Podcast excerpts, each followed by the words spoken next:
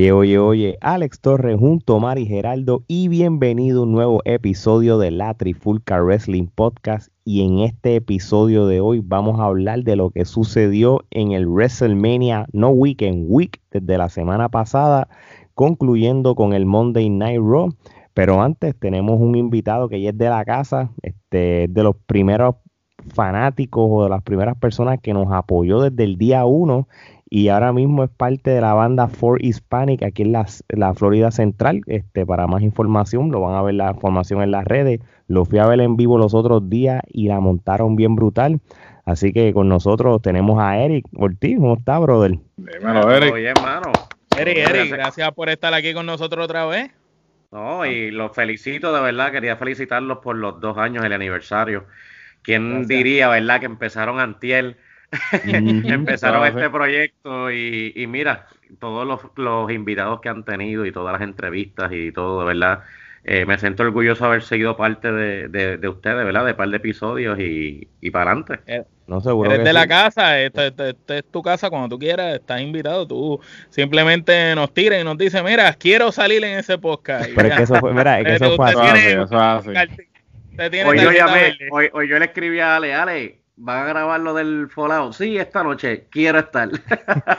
Ni buenos días, dijo. No hay, más, no, hay más, nada, no hay más nada que hablar. Mira, pues muchachos, vamos a empezar entonces con lo que sucedió. Primero, antes que WrestleMania, hubo, como siempre hacemos todos los años, hubo el NXT Takeover este, y, al igual que WrestleMania, pues también este el Takeover hizo dos noches. Este, y en este pay-per-view llamado NXT Takeover Stand and Deliver. Este, y una de las razones que quisieron hacer dos noches, además de, distribuir los luchadores, también lo hicieron porque era el, miércoles, que era el último día de, del NXT un miércoles en el USA Network, ya esta semana empieza el martes, y el jueves, pues para que sea algo exclusivo de, de Peacock o el WWE Network en las afueras de los Estados Unidos y Puerto Rico. So, vamos directo al grano y vamos para la primera lucha. Y voy, a mencionar par, par de luchas, tú sabes. Eh, y es difícil porque este, las luchas fueron en general todas buenas. Pero vamos a empezar con la lucha de Pete Dunne contra Cuchida, que esto fue un single match de 10 minutos. Y Gerardo, voy a empezar contigo. Este, ¿Cómo tú ves a Cuchida engranando todavía en lo que es el mundo de NXT? Y me dices qué opinas de la lucha. Pues mira, este, esta lucha fue un, eh, fue un poco extraña y creo que Omar y yo estuvimos hablando sobre ella este, antes de, grabar, ¿no? Y pues como que Cuchida no lució como este, ha estado luciendo últimamente. Este, yo creo que el pareo con Pete Dunne definitivamente no le favoreció aunque realmente la estipulación o el, gimmick de la lucha era eh, probar que era el luchador este, más técnico, ¿no? Eh, yo creo que ciertamente a Cuchida mm, no lució muy bien ante Lo, lo acuchillaron, a Cuchilla, a, Cuchida lo acuchillaron porque lo acuchillaron. Estaba diseñada para hacerlo lucir mal. Definitivo. Y aunque la lucha no estuvo mal, este, me parece que el objetivo no se cumplió en términos de que ambos lucieran este, eh, bien o, este, como que han nivelado. Y pues eh, fue una muy buena lucha, este, porque no tampoco voy a decir que fue mala lucha, eh, pero pues le voy a dar tres quenepas. Muy bien, muy bien. Omar, si quieres dar alguna opinión o ir directo a las quenepas, ¿qué tú piensas entonces de, esta lucha técnica que, que hubo de 10 minutos? Pues de técnica no tuvo mucho, esa lucha como Gerardo mencionó, lo habíamos comentado en nuestro chat, fue diseñada para que luciera Pit como dominante toda la lucha. Quien sabe de la trayectoria de Cuchida sabe lo que da, lo hemos visto en el pasado dando tremendos encuentros. Si buscas sus últimos tres encuentros en NXT, vas a ver que son clásicos instantáneos. Y en esta lucha, pues fue como, como si le hubieran dicho, vas a ir ahí, pero bájale 50 a tu nivel y y haz lucir bien a Pit Y fue lo que vimos. Eh, me dio pena porque en las pasadas recaps que habíamos hecho de NXT, habíamos hablado muy bien de Cuchida, de que por fin le estaban dando como que exposición y eso, y aquí pues siento que le cortaron ese empuje. Tres kenepas también. Muy bien. Eric, este, si tienes alguna opinión de esta lucha de Pit Dunne contra Cuchida, este, Y yo sé que tú has sido fan de Pete Dunne y has visto la evolución de él hasta la, la parte Cabe destacar que Gerardo y yo, y tú también, Ale, somos fanáticos de Pete Dunne, pero heavy duty. Lo que pasa es que que al César lo que es del César. Y, me disculpa por interrumpir. Estoy, no, igual, estoy igual que ustedes, hermano. Tres, eh, tres quenepas, eh, la lucha pudo haber estado mejor. Y yo creo que es de la parte de cuchilla también. Pero como dice Omar, fue diseñada así. Fue diseñada para que Pitón luciera. Y pues, para mí es lamentable. Porque Cuchilla mm. puede dar mejor, mejor pelea. No, yo estoy de acuerdo también con lo que dice Eric. Y, y, yo también puedo decir más, mano. Yo sé que la reputación que tienen los luchadores japoneses es que ellos son medios kamikaze en la lucha libre japonesa. Ellos se tiran con todo y hacen con de todo. Y ellos están bien propensos a que se lastimen mucho. Y la WWE eh, eh, le ha prohibido, en cierto sentido, históricamente en los últimos años, a ciertos japoneses y japonesas este, de, ciertas movidas. Este, eso no fue lo que pasó con Kairi Sane, ¿verdad? Que le prohibieron hacer ciertas movidas una vez vino a los Estados Unidos. So, yo creo que también eso puede ser un factor, porque Quizá el Cuchida no esté una lucha de campeonato o algo para que él haga cosas riesgosas. Esto fue una lucha para abrir el show y no realmente no había ningún no estipulación, un campeonato. De igual manera, con todo y eso, yo también estoy de acuerdo de que una lucha de tres quenepas.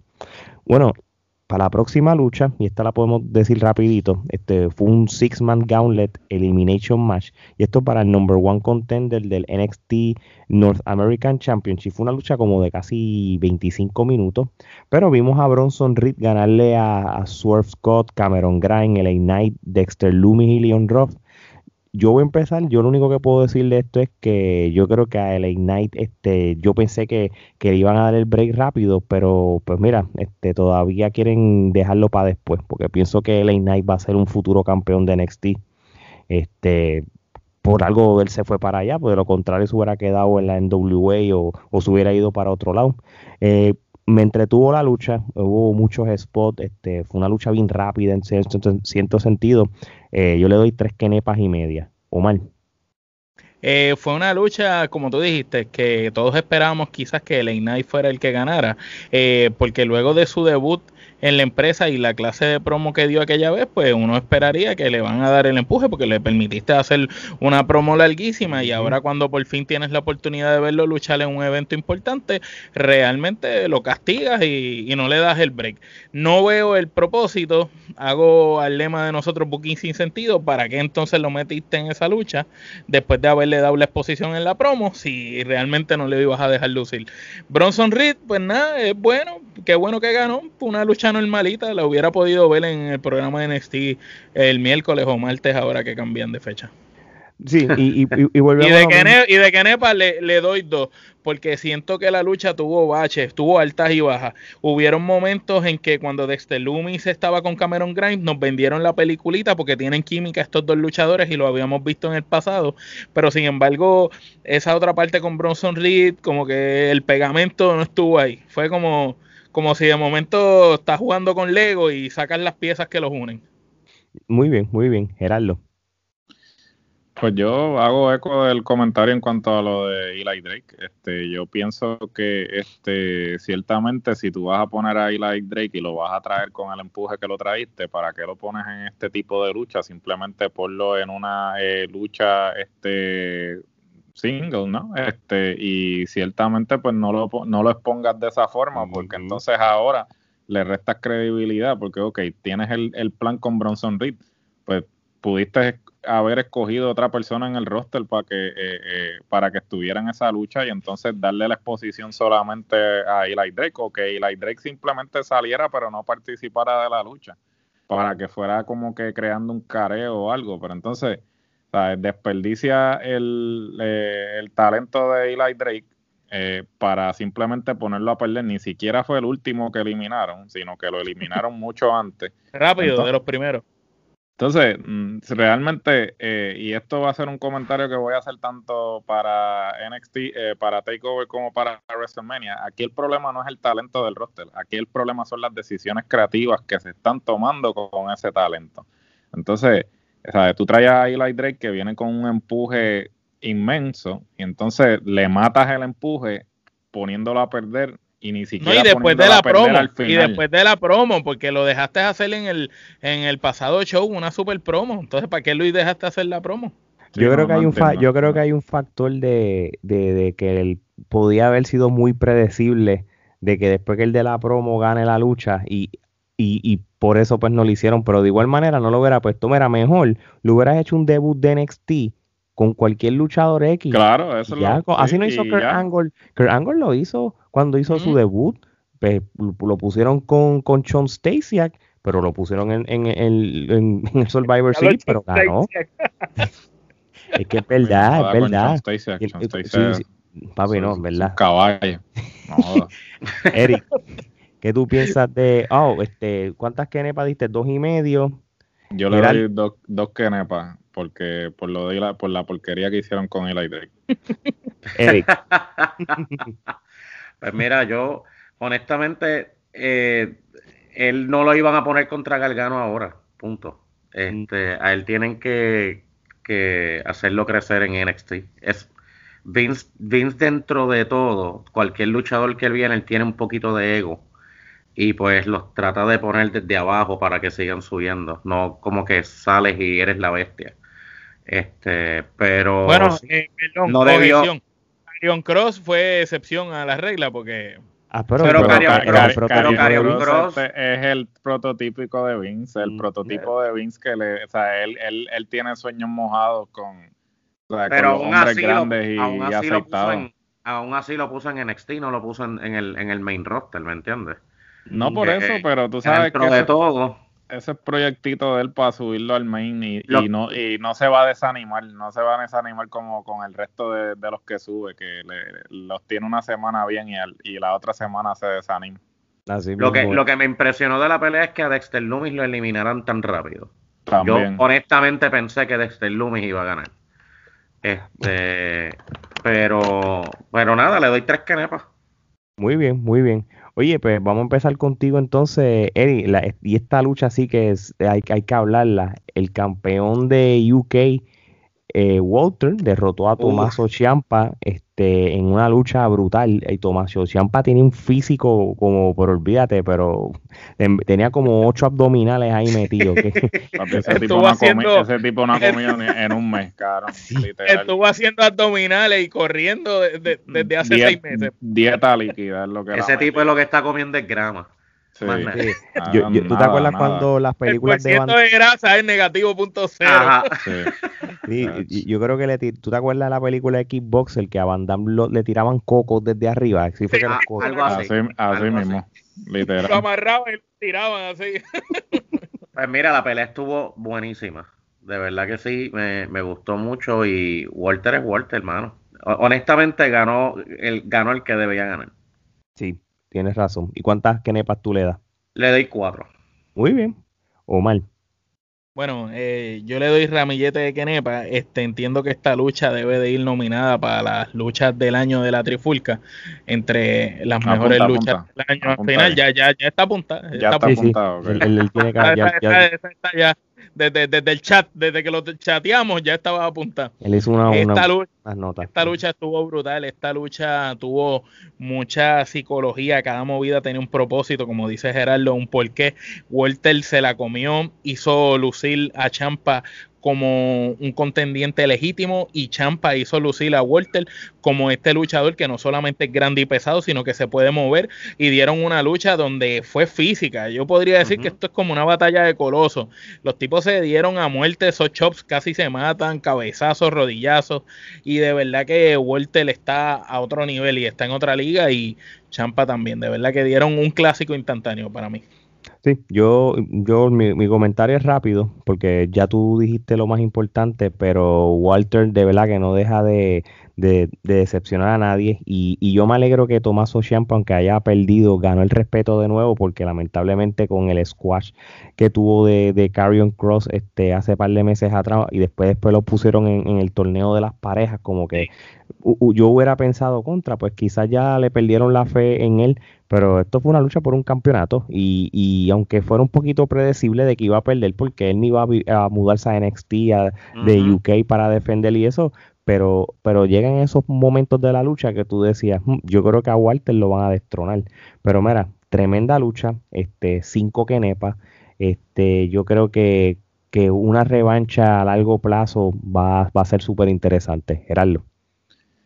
Yo le voy a dar cinco canepas, tremenda lucha. Este Walter siempre, eh, como tú dices, no nunca decepciona. Champa lució muy bien, eh, lució parejo con Walter, que yo creo que es lo más importante aquí, porque siendo que Walter, pues, obviamente a simple vista se ve más imponente que, que Champa y sin embargo se fue de tú a tú con Champa. Eh, eh, eh, con Walter, mejor dicho. y entonces, pues, realmente eso sí era lo que necesitaba Champa para recuperar esa credibilidad que quizás este, había perdido en, en los últimos meses. Entonces, pues, habría que ver entonces a largo plazo cuál es el plan con, con Walter, porque que, hicieron mucho hincapié en el hecho de que, pues, es el, el campeón de, de WWE, o con, con más tiempo con el campeonato dos años lleva. De la era moderna, ¿no? Este, y, habría que ver entonces por dónde van a llevar esa, esa historia, ¿no? Porque pues hasta el momento no han presentado ningún oponente que realmente sea convincente como para quitarle el campeonato a Walter. Y entonces habría que preguntarse entonces cuál es el futuro eh, del booking de ese campeonato.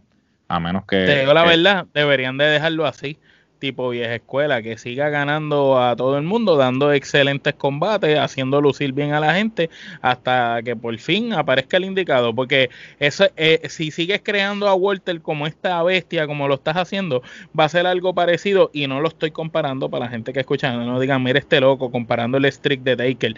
No, pero cuando Taker tenía el streak y después Brock Lesnar se lo quita, tuvo un peso el que Brock Lesnar le ganara a Taker. ¿Por qué? Porque le ganó un tipo que estuvo invicto un montón de tiempo porque lo bildeaste legítimamente durante un montón de años. Pues si tú mantienes a Walter, qué sé yo, dos años más invicto con ese campeonato en las luchas importantes, pues el que le gane va a tener un peso increíble y va a ser legítimamente creíble. Y podrías crear una próxima superestrella si aparece la adecuada. Y, lo más brutal de todo, y es algo de, que, la gente no, no, no, no toman en cuenta, lleva dos años como campeón defiende su título en NXT y después al otro día lo vuelve a defender contra Rampage Brown en NXT UK Prelude, que les voy a decir una cosa, qué clase Exitosamente, para acabarle Y fue un tronco de lucha. qué pena, ahora acordándome, no voy a cubrir lo que fue NXT UK Prelude, pero les recomiendo a todo el mundo que se vaya al, al o, o al Network si están fuera de los Estados Unidos. Fue tremendo, tremendo evento de, de NXT UK y, van a ver una tremenda lucha de, Walter también. Este, así que, bueno, muchachos, próxima lucha. Esto es una lucha de triple amenaza o triple threat tag team match por los títulos vacantes de NXT Tag Team. Obviamente fueron los títulos que fueron vacantes cuando este el, el Dios mío, se me fue la línea cuando el, el gerente general de NXT pues puso el título vacante porque los actuales campeones, pues uno de ellos pues se, se lesionó lamentablemente. Exactamente, cuando se lastimó y esto fue hace un, como más o menos un mes atrás cuando declararon los títulos este ahora mismo vacantes. So, ahora mismo este esta lucha fue una lucha súper súper súper buena. Este yo no tenía mucha expectativa, este pero me gustó. Fue una lucha súper rápida. Eh, fue una lucha que hubo un momento que tú no sabías quién iba a ganar. No había un factor de, un lucha, de, un, de que era predecible quién iba a ganar. Y realmente me alegro mucho de que la, pareja de MXK pues ganaran. Este, esta gente que de que vino de, Impact Wrestling realmente han hecho mucho ruido. Lo hicieron en el cuando ganaron el el, el Classic de, de Dusty y, mira ahora cómo ellos ganan los títulos en pareja. Así que fue muy buena lucha. Yo esta lucha también le voy a dar 5 kenepas o mal.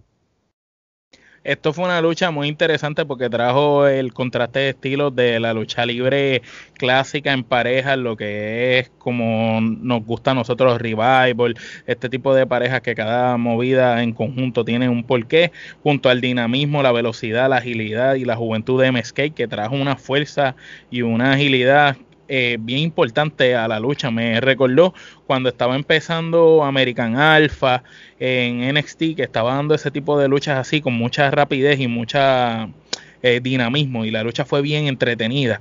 Y entonces lo juntas con el legado del fantasma, que estos mexicanos, ¿verdad? Nos traen lo que es la lucha libre en su máxima expresión mexicana clásica. Y cuando juntaste estos tres estilos, lo clásico, la lucha libre, lo agilidad, lo aéreo de lo americano, y lo juntas con lo mexicano, esto fue una bomba, fue una lucha impresionante para pelo, que me tuvo entretenido toda la lucha ahí pendiente y que cualquiera de las tres parejas que hubiera ganado lo hubiera comprado igual. No, y, y el ruido que ellos hicieron en la final eh, MSK contra los Grizzly Young Veterans y los vuelves a traer en, en, en, en el, en, el, en, el, en la escena de, en el mix, exacto. Sí, en el mix, mano, de verdad que sí, brutal. Gente, como ahorita me fui en blanco, la razón de que estos títulos fueron vacantes fue cuando Danny Birch, que era parte de los campeones mundiales en pareja, se seleccionó. Entonces William Regal fue que puso el título vacante. Es que lo digo para no quedarme con eso en la mente. Gerardo. Pues mira, eh, tremenda lucha. Le voy a, eh, es más, le iba a dar cinco, pero le voy a dar el ramillete simplemente porque tenían uniformes iguales. Eh, ustedes saben que yo, todas las parejas. Todas las parejas.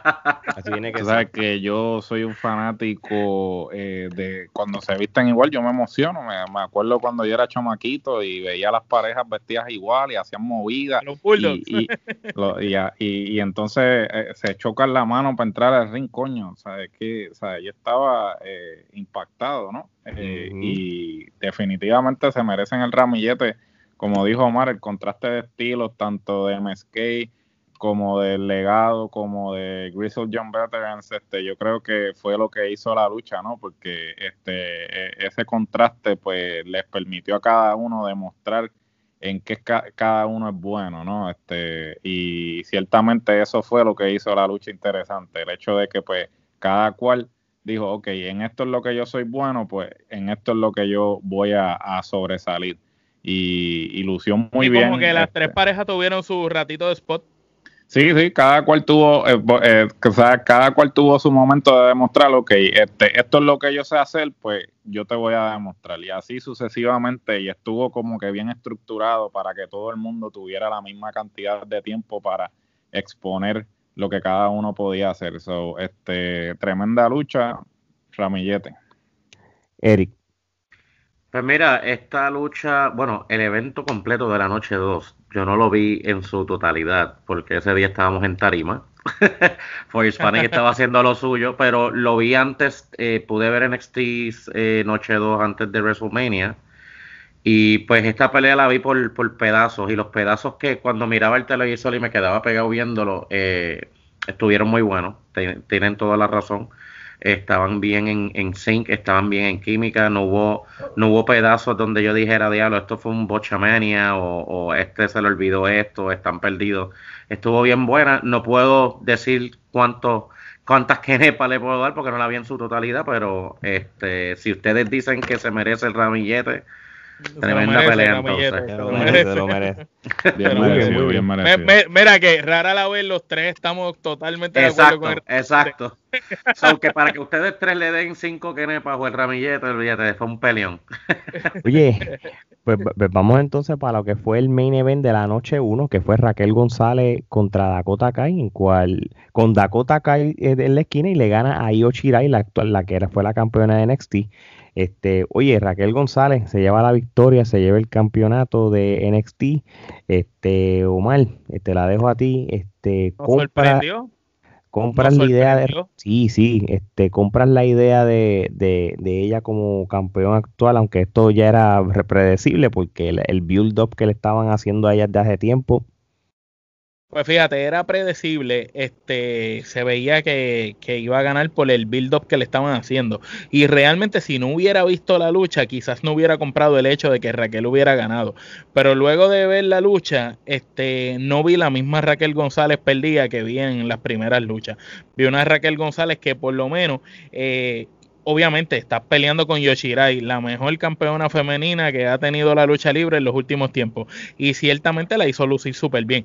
Pero Raquel lució, lució dominante, lució fuerte y a la misma vez se vio que se dejó llevar por Yoshirai en las movidas. Y pienso que fue una, una buena lucha que vuelve a traer ese estilo agresivo y físico que tanto estamos hablando en, el, en la previa de estos eventos que nosotros estamos diciendo que hacía falta el que nuevamente las luchas de mujeres le volvieran a dar como que ese valor que merecen, que estaban perdiendo en las carteleras y esta yo pienso que es una lucha que empezó a, trabajar eso dentro del WrestleMania Weekend. No, ok. ¿Cuántas canepas tú le das? Yo le doy cuatro. Muy bien, muy bien, Gerardo. Pues mira, yo no lo compro. Este, a mí Raquel González me, parece que todavía le falta bastante como para estar liderando la marca. Eh, ciertamente, pues eh, aquí no ganó Raquel, aquí, aquí ganó Io Shirai porque se, se, se, consolidó como la mejor luchadora. Se tiró un galgano. Actualmente, porque perdiendo ganó, porque demostró que le puede sacar una lucha hasta un palo escoba, ¿sabes? Porque A la peor. Eh, a, la peor. Y no estoy, y, que conste que, estoy de acuerdo con Omar en el sentido que ha mejorado mucho de las luchas previas que ella ha tenido, definitivamente, porque ahora pues por lo menos no se veía como un venado este cuando, cuando lo apuntan con la corriendo, exacto. Sí, este, eh, sin, em, sin, sin embargo, este, me parece que, mira, eh, y ahora vuelvo a lo que tú mencionaste con Walter. ¿Por qué no dejas a Io Shirai con el campeonato y que siga con esa corrida que está teniendo y cuando entonces Raquel estuviese lista o quien tú quisieras, quisieras entonces la ponías a ganarle a Io Shirai y entonces le daba más credibilidad todavía, porque entonces Io Shirai, ¿sabes? Al perder, pues entonces tú, ¿sabes? La persona se llevaba toda la credibilidad posible. Sin embargo, la pones a ganar ahora cuando todavía está verdecita, más que el gigante verde, y este, le, le, le quitan la corrida a Yoshirai, que es que realmente el campeonato no hace al luchador. Y en este caso en particular, Yoshirai sigue con la misma credibilidad que tenía cuando tenía el campeonato que ahora que no lo tiene. realmente yo no compro este, ¿sabe? Esto de, de Raquel como, pero podría entender que quizás ahora pues lo que están tratando es de establecer un feudo entre Dakota y Raquel, porque pues Dakota entonces ahora se va a sentir envidiosa de Raquel y van a tratar de hacer algo similar a lo que ya hemos hablado por 20 mil veces. 20 mil veces lo de Diesel y Shawn Michaels y similar porque es Ahora, el mismo. Ah, eh, el, eh, yo tengo un temor, tú sabes, yo sí aplaudo, ¿verdad? Que haya ganado Raquel y y ciertamente me gustó la pelea. Ahora, el único temor que yo tengo es con quién la vuelves a parear. Con Dakota, con Yoshirai otra vez. Ese es el problema, porque no tenemos mucha Yoshirai en NXT. Eh, no tenemos muchas luchadoras que puedan coger a una Raquel González y, hacerla lucir espectacular. Bueno, Candice, sería tremenda candidata. Lo que pasa es que como está como ruda ahora, no creo que la vayan a parear este, con pero de las que están de técnicas, porque por ejemplo Mercedes Martínez es también una caballota, Tony Storm también, pero entonces si tienes a Yoshirai que ganó a Mercedes Martínez y a Tony Storm en la misma noche ambas, este no se las vas a tirar ahora a Raquel porque no hace sentido, porque ya ya le ganó a la otra que le ganó a la Eliminaste, lo único que yo puedo entender es que vas a traer a alguien de afuera o vas a poner a, Taya Valkyrie, que no sé cómo se llama ahora, Gigi o whatever, el nombre que le pusieron, Funky que le pusieron ahora. Este, asumo que esa sería la única alternativa en lo que respecta a, a poderla a ponerla con alguien que sepa lo que está haciendo para que la lleve de la mano, porque tampoco la puedes poner con, con una de, del Performance Center, porque eso va a ser un, un arroz eh, confundir y nalga, no, no se va a ver, no va a ver que eso realmente no lo compro.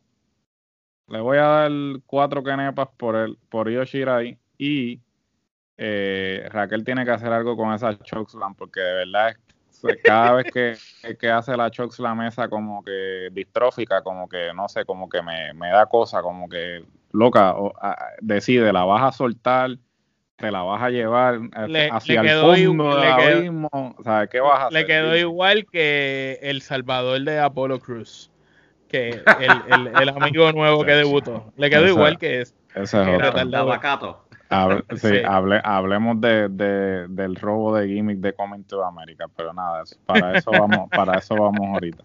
Oye, Eric, este, cuando tú ves a una Raquel González con el campeonato de NXT, ¿lo compras, no lo compras? ¿Y qué crees de la lucha? Ella, ustedes la trataron bien dentro de, yo, para mí no sirve. Eh, ella no, ella no, no, su forma de pelear a mí no me gusta. Eh, ella no, es que no tiene, no tiene, realmente no, tiene forma no, tiene un estilo, sí, está, demasiado, está, demasiado, de verde. Yo no sé si en un futuro eso mejorará eh, honestamente lo pongo en duda. Pero el ponerlo, yo, yo pensé, yo pensé que Yoshirai ganaba. Cuando, yo pensé lo mismo. Cuando le dan el campeonato a esta mujer, diablo. Para mí fue una decepción. Y esa pelea fueron cuatro kenepas y todo fue por Yoshirai. Porque ella estuvo en los momentos correctos, colocada. Exacto. Ella, ella hizo la pelea. Eh, mano, de verdad no lo compro. No, ok. Mira, yo les voy a decir algo, mano. Este, cuando Raquel González le ganó el Last Woman Standing Match a, a Ria, ya yo sabía de que, que, que, ella le iban al campeonato en NXT. Es que fue, fue algo como que ya, como que esto obligado, porque le gana hasta la número uno. ¿Quién, ¿Quién, más? Tú sabes. ¿Qué pasa? Este, Yoshirai demostró lo que demuestra Asuka y otros luchadores japoneses en, la lucha libre mundial. Ellos van, ellos van a hacer lucir bien a cualquier oponente que se le presente, aunque sea el luchador con menos habilidad, el luchador más peligroso, el que puede hacerle daño. Y esto fue prácticamente un testamento, este, un, una otra manera de, de, dejarle saber al mundo de que la lucha, de la lucha libre en Japón es, superior y, la disciplina y, y, que te pueden llevar el show, no importa con quién luche. Y, y, yo creo que esto fue lo que pasó en esta lucha. Este, yo no tengo ningún problema con Raquel González porque acá que todos los luchadores van a ver un momento que quizás cinco años de aquí pues no va a luchar tan lucir tan verde como todavía luce. El problema que tiene ella es que ella no, ella, ella, ella, ella, ella, ¿Cuánto, cuánto lleva? ¿Cuánto lleva ni Ajax? ¿Cuánto lleva ni Ajax? ¿Cuánto lleva Goldberg? Imagínate. ¿Qué pasa?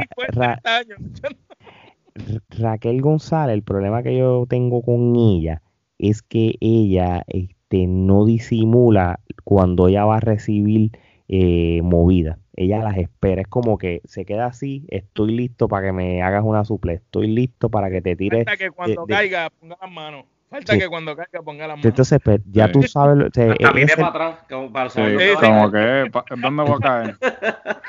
ese es el problema que yo tengo. Y, y, y entonces, pues, con esta lucha no, no fue la excepción. Este, entonces, yo no le puedo dar cuatro kenepas. Yo le tengo que dar, lamentablemente, yo le tengo que dar este, tres kenepas, que como, como quiera no es malo, porque esto fue una lucha de, de un lado, ¿entiendes? Yo, si, ahora, si tú me dices cuál es la nota que tú le das a Io Chirai o cuántas kenepas tú le ves a Chirai, yo le doy a cinco, ¿entiendes? Pero si yo hablo de la lucha como tal, yo no le puedo dar más de tres kenepas, tú sabes. No, no mira para allá, no fueron dos ni una, porque no fue una mala lucha, porque Yochirai hizo lucirla bien, pero no, no fue de cuatro kenepas y, y nada, vamos a ver en el futuro con quién la van a marchar. Bueno, muchachos, acabamos de terminar la noche 1. Todavía nos falta cubrir la noche 2 de, de NXT Takeover. Y vamos a ir rapidito. Este, la lucha, que esto fue un luchón. El ladder match para el Undisputed NXT Cruiserweight Championship. Santos Escobar le ganó a Jordan Devlin representando NXT UK. Qué tronco de lucha.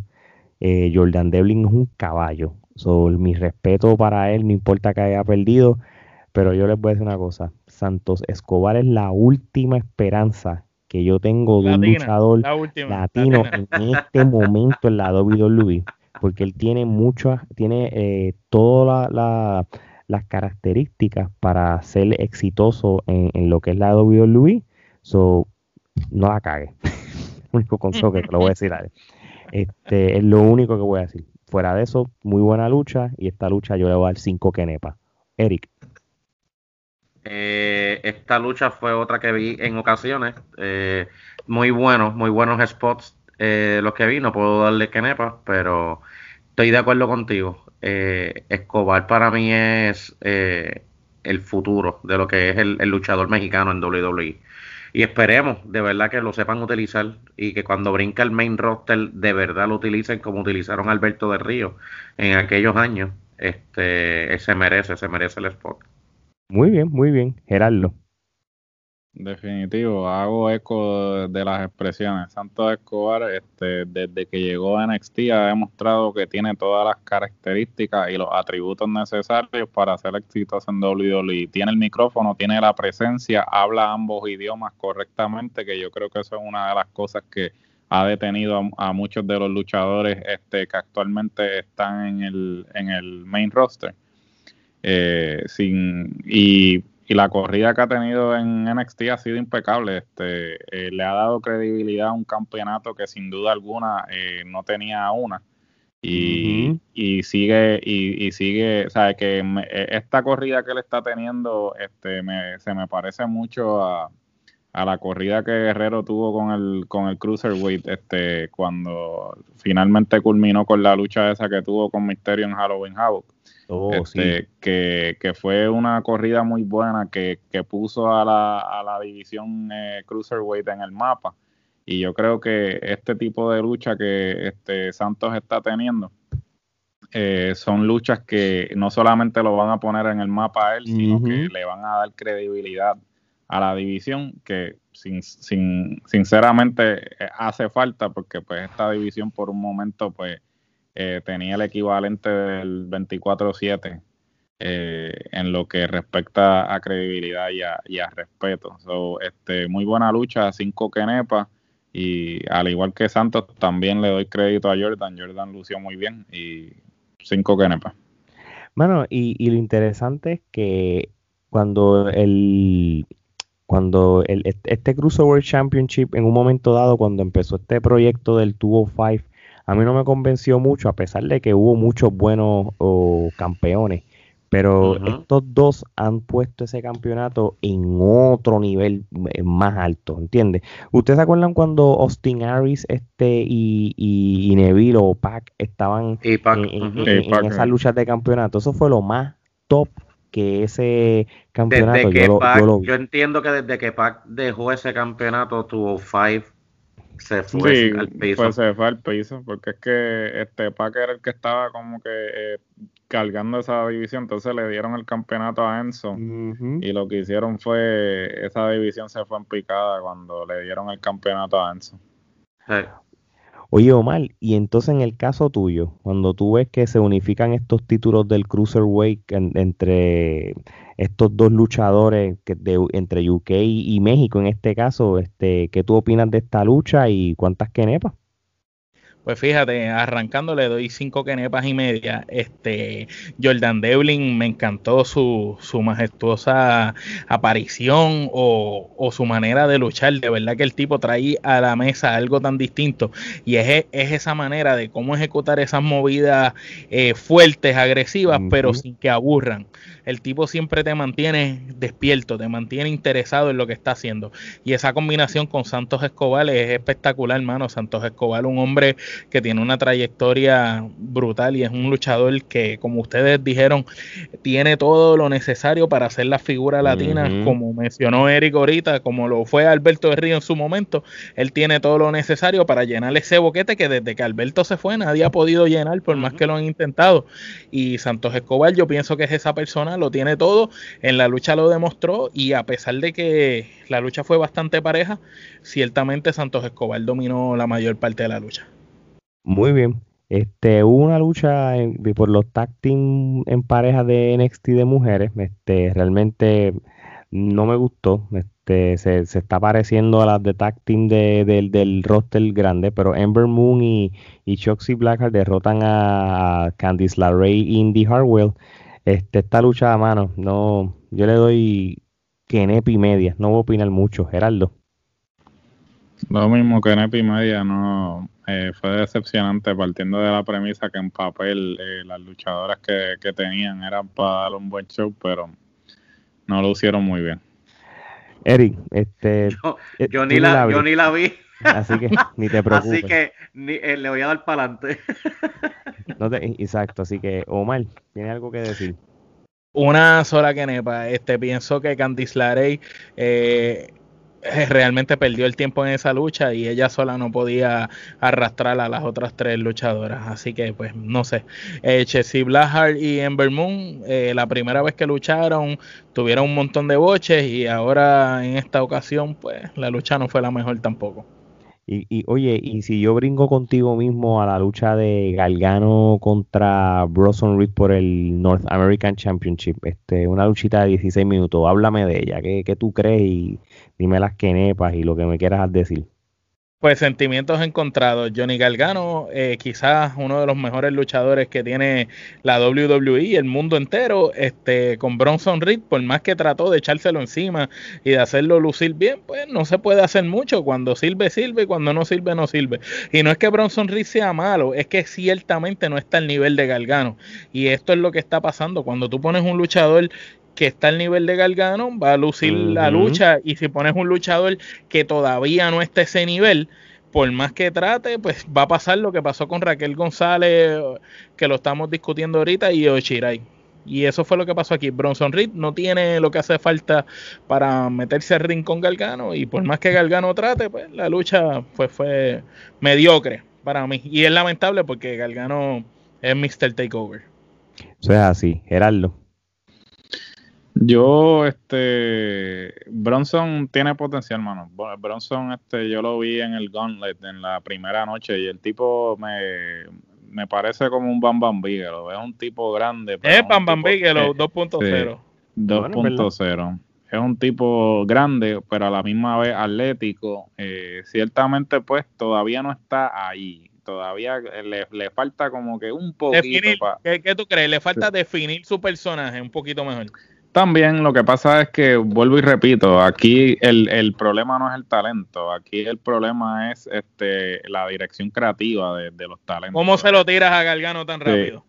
se lo tiras a Gargano tan rápido y realmente pues siempre este, van con el estereotipo. Pues, pues tú eres gordo y grande, pues te vamos a poner a hacer exactamente lo mismo que si es que ponen a todos los, los gordos grandes a hacer. Mire sea, No, o sea, pues, el, el, el hecho que el tipo sea grande y gordo no significa que tiene que hacer el mismo este estereotipo que, siempre ponen. sea, Porque este tipo tiene potencial. El tipo, el tipo si, si le dan la oportunidad, puede, llegar a, al tope, pero pues lo tiraste muy rápido a los leones y pues cuando lo, eh, lo, que hace es exponerlo y entonces la gente pues le pierde el interés porque pues lo tiraste contra Gargano demasiado, eh, demasiado rápido y Gargano, pues claro, Gargano es Mr. Takeover y, y, al igual que, muchos otros luchadores, pues le saca una lucha cualquiera. Pero, o sea, tampoco estaba, haciendo de estaba haciendo de tripas corazón porque, pues, no es mucho lo que él mm. puede hacer. Para bailar se necesitan dos, ¿tú me entiendes? Y pues le, voy a dar este dos kenes para esta lucha. Oye, Eric, este, posiblemente tú estabas en, ese en esa noche tocando, pero si llegaste a ver la lucha... Vi parte de esa lucha. Mm. Eh, esto fue otra lucha como la de Chirai y Raquel. Eh, Galgano cargó toda la pelea. Eh, él sí tiene, él, a diferencia de Raquel, él sí tiene futuro. Lo que pasa con él es que a él no le han dado las peleas que tuvo. ¿Se acuerdan la trilogía de peleas de Kid Lee y T-Bar? el que es T-Bar ahora. Esas fueron las mejores peleas que Kid Lee ha hecho, pero by far. Eh, que una de ellas la vimos, ¿vale? Eh, aquí en la, la última creo que fue. La última de ellos. Y de verdad quedaron. Ese tipo de peleas es lo que Bronson necesita para, para subir de categoría. Y lo, sí lo tiraron muy verde para a Gargano, demasiado. Por más grande y fuerte que sea, está muy. Galgano se lo iba a comer. y, esto fue una lucha prácticamente de, no quiero decir de relleno, es simplemente para que el título de, de North American para que lo defienda y para que lo defendieran, tú sabes, y, y, y, prácticamente pues, no, no, no era hora de que este hombre fuera a ganar el campeonato yet, este, pero demostramos de que Galgano es como parece un japonés también, este, él, él puede hacer lucir bien a cualquiera y, y fue una lucha de, tres quenepas, no fue una mala lucha como quiera, pero se sabía quién iba a ganar, no, no había manera de... de Nunca hubo duda, no es una de esas luchas que tú la, te sientas a verla y, y no, hay manera de tener duda. Desde que empieza tú dices, olvídate, esto no hay manera que ese hombre pierda. Oye, ¿y, y, y, qué tú crees de la lucha de Carion Cross contra Finn Balor, Omar? Se, este, Finn Balor, este, un, un luchador probado, un luchador que que prácticamente este con el, e, este gimmick de, de, Prince David lo, usó para Carrion Cross. Este, ¿cómo, cómo, ¿Cómo viste esta lucha y si te convenció el resultado? Pues fíjate, aquí lo que pasa es que no podemos obviar el hecho de que Carion Cross era el campeón, se lesionó y tuvo que dejar el título vacante. Entonces, partiendo de esa premisa de que ya el tipo era el campeón y nunca lo perdió, partiendo de esa premisa, ahora juntándolo con lo que viene siendo Prince David, porque para mí ese personaje de Finn Balor es Prince David, de verdad lució tú sabes, Finn Balor es otro, mano. Que ese hombre no hay quien se le ponga al frente y no lo haga lucir bien. Él lo hizo lucir bien. Y Carion Cross es un gran luchador, pero todavía, todavía yo pienso que le falta para, para estar a, ese nivel de main eventer. Pero ya que le habían dado la exposición la última vez, pues yo siento que tenía que hacerle el favor, quisiera o no quisiera, porque es que si Finn Balor ganaba esa lucha, pues dejaba sin efecto la validez de que el otro había sido campeón y lo dejó. Tú sabes, ese es el detalle. Era una lucha de esas que aunque es muy mal necesario, tú sabes que realmente no estaba bien que ganara Carion Cross. Finn se lo lleva por la clásica milla hasta lloviando con unos AirPods y una botellita de agua en la mano. Pero sin embargo, hay que al César lo que es del César. Es el momento de Carion Cross y le están empujando porque, como dijo ahorita Gerardo, creo que fue, para mí que hay planes grandes con él y lo más seguro pronto lo van a sacar de NXT y lo que quieren es que coja carretera y que tenga buenas luchas con todos estos muchachos para entonces subirlo enseguida y, no es por nada, yo compro una riña entre Carion Cross y Randy Orton, dos, dos tipos así, oh, killer, me llama la atención, compro, la compro. Fíjate, pero y yo también compro, yo no sé si este va a ser el caso, este Gerardo, que tuvo que leer este, más este todo lo que pasa tras bastidores. Finn tiene planes de usar el Demon en lo que es NXT ahora mismo. Pues mira, este, la última vez que leí que fue que lo entrevistaron al respecto, él dijo que él no necesitaba más el Demon, porque supuestamente todo el, propósito ahora de volver al personaje de Prince David era que pues con el personaje de Prince David él no necesita el Demon, porque el personaje de Prince David es lo suficientemente convincente como para él no tener que traer al Demon de vuelta. Sin embargo, quién sabe, a lo mejor pues más adelante este, siguen con ese, con, con el feudo y entonces eventualmente pues él recurre al Demon para poder derrotar a Carion Cross. Sin embargo, yo muestro la contraparte de lo que, por ejemplo, Carion nunca perdió el campeonato, pero Finn Balor tampoco, eh, jamás perdió el Universal y a Finn Balor nunca nunca le dieron una revancha por el Universal. E inclusive, hay, hay, una diferencia, y tú lo dijiste ahorita. La diferencia es quién es, es el prototipo de Vince. Finn Balor es un tipo bajito, pequeño, que vino de afuera, y el otro es el hombre grandísimo, súper fuerte, con el prototipo que le gusta al jefe. Sí, como que te voy a dar, te voy a dar el break, pero ah, te lesionaste. Qué pena. Qué pena, madre. Sí, no, así fue que le hicieron a Finn Balor. Finn Balor fue, ah, te lesionaste, qué pena. Y, y para colme mal, no fue, eh, sea, no fue que ni culpa de él, fue culpa de ese Rolling que lo tiró contra la valla y, y le, le, fastidió el hombro. Y sin embargo, el, tipo terminó la lucha como quiera. O sea, el tipo terminó la lucha como quiera y tuvo que entregar el campeonato. Sin embargo, Carion, que no tengo nada en contra de él, y el tipo es muy bueno, este, me parece que, ok, le dieron el campeonato, que para mí fue súper rápido, claro, lo traíste con todo el empuje que lo traíste y la entrada está a otro nivel.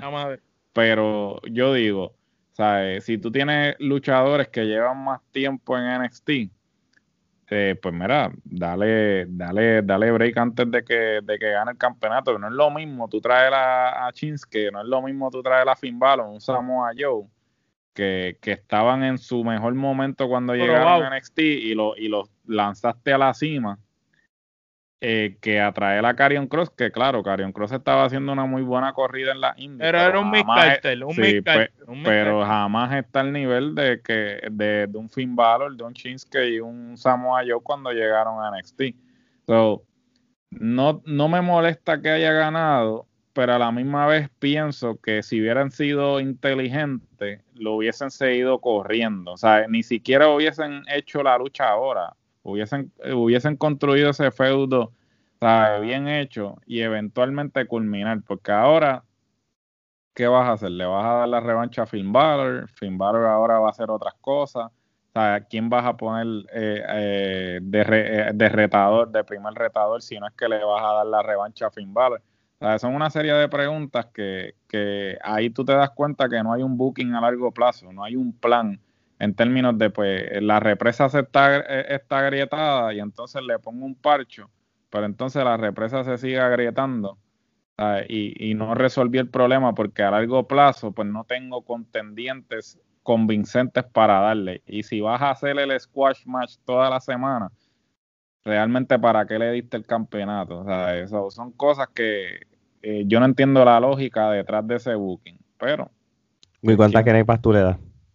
Yo le voy a dar cuatro kenepas porque la lucha estuvo bien, estuvo buena, ¿sabes? Y es Finn Balor, ¿sabes? No hay, no hay forma de, darle menos. y, la lucha fue buena, pero, pero se notaba también que Cario no está al nivel de Valor. Eso no, jamás en la vida, ¿sabes? Sí, poco, ahora mismo hay pocos luchadores que están a nivel de Valor. No, ¿sabes? y más ahora. toda razón, pero por ejemplo, un Kylie O'Reilly, este, un Roderick Strong, un Adam Cole, Gargano, eh, Champa, toda esa gente son más o menos luchadores que tú puedes mixear y van a darte buenas luchas y, y, son más creíbles. Pero pues obviamente estás empujando el personaje de, este hombre y pues ciertamente como es reciente el hecho de que él había sido campeón, pues eso se veía venir. Sí, no, no lo iba a perder cuando, cuando él era bien imponente. Pero sí, una lucha de cuatro kenepas como quiera. Eric, este, ¿tienes alguna opinión de esta lucha como tal? No, no, estaba escuchando los highlights y, las opiniones de ustedes de la pelea. No la he visto en su totalidad, pero este me parece lo mismo. Eh, era predecible que Carion Cross iba a ganar. nunca perdió el, campeonato. Y yo creo que lo están haciendo. Él no va a ser un campeón que va a durar mucho eh, como campeón. Yo creo que él este mismo año, en, en cualquier mes, lo tiran para el main event. Eh, lo, lo, quisieron subir, lo pusieron campeón de NXT, pero después del campeonato de NXT, ¿qué más? ¿Me entiendes? no, ya no hay nada, ya no hay más Después de ahí, vete para el main event. Él, le van a sacar algunas cuatro o cinco luchas con diferentes luchadores como Kyle O'Reilly, Adam Cole, luchadores que son tremendos dentro del ring para que lo hagan lucir bien y, y llegar con el hype acá. Así mismo es.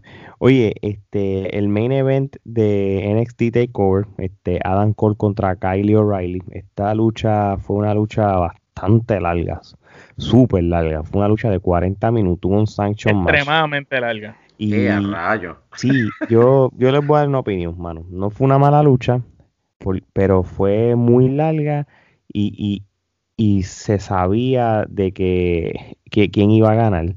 Este, yo no sé, mano, no, no. Ok. A mí me gusta Dan Cole, tú sabes, y me gusta O'Reilly.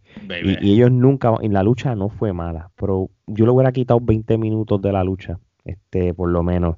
Y, y nada, este más, vamos, lo que, yo no sé si fue el hecho de que yo los he visto luchando ya tanto en el pasado, con, en Ring of Honor y qué sé yo, entonces yo verlos luchando no, yo no veo ninguna novedad. Yo creo que eso de eso se trata. Quizá la gente que no los ha visto luchar en las independientes y lo está viendo ahora, pues van a pensar diferente que yo. Pero con todo y eso, yo le puedo dar cuatro kenepas porque realmente, pues, ellos dos luchan bien, no importa cuántas veces este, hayan luchado en su carrera. Gerardo. Yo le voy a dar cuatro canepas, fue muy buena lucha. tengo el mismo comentario en cuanto a la duración de la lucha. Este, me parece que fue un poquito extensa.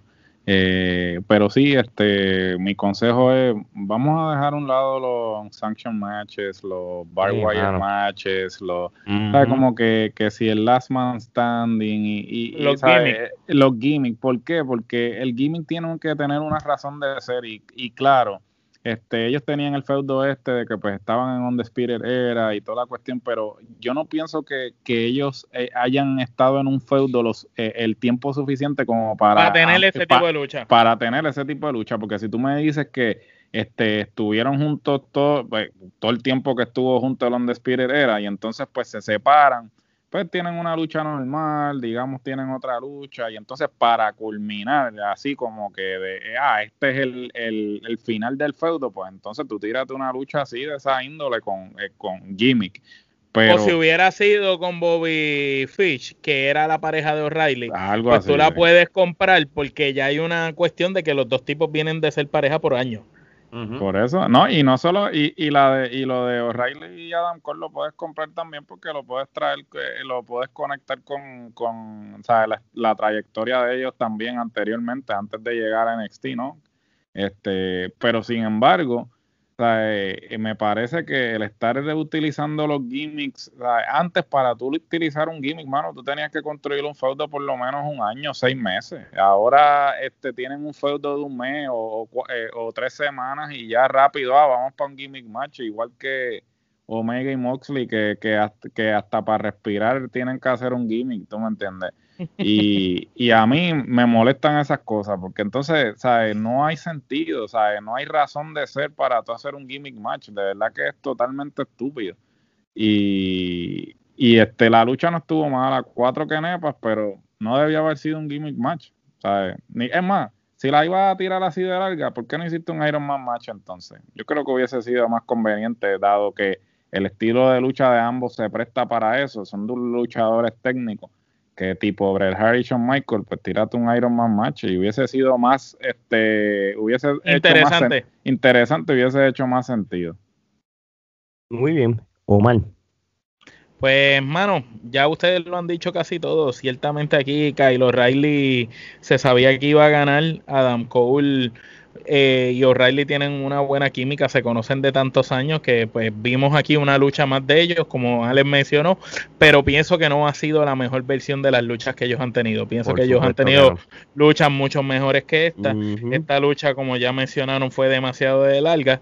Y el único comentario, eh, me hubiera gustado que hubieran jugado un poquito más con, con el aspecto psicológico del daño que le hizo a O'Reilly la traición.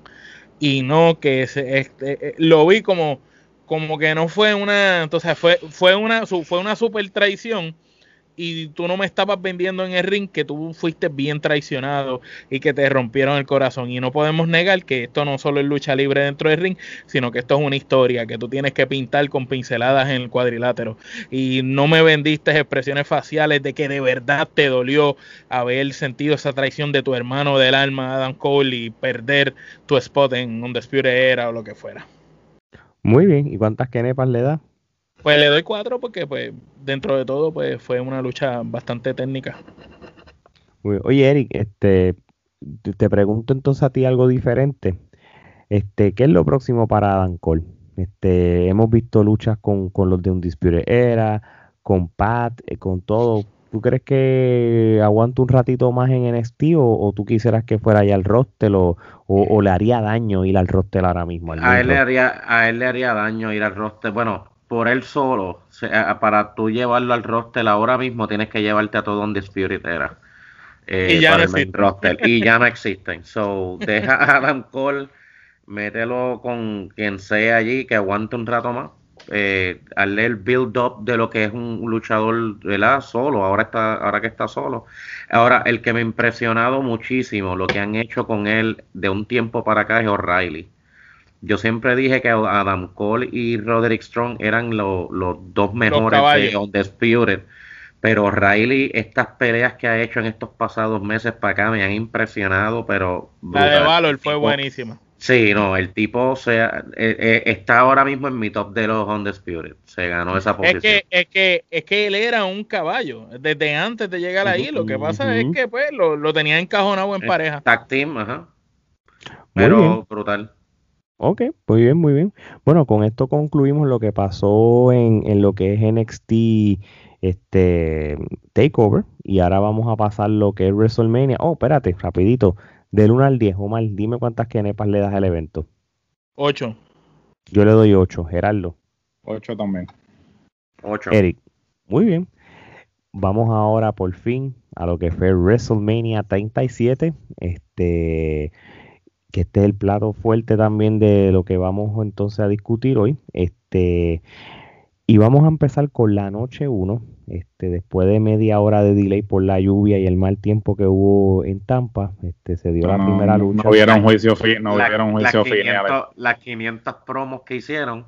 no hubieron juicio video, Otra video, otra video. Sí, el, juicio final en Puerto Rico con, con una tormenta de lluvia, Ricky, Banderas y, y, y, y Rey pudieron una lucha y aquí cuatro gotas. Aquí pues, tres gotitas. no, pero tú sabes por qué fue, fue por el lightning, no fue por la lluvia. Sí, sí, por el pero lightning. es que en Puerto Rico había relámpago y todo, lo que pasa es que aquí no, no les ¿No viste cuando ah, bueno, abrió esa mano y salió cayó?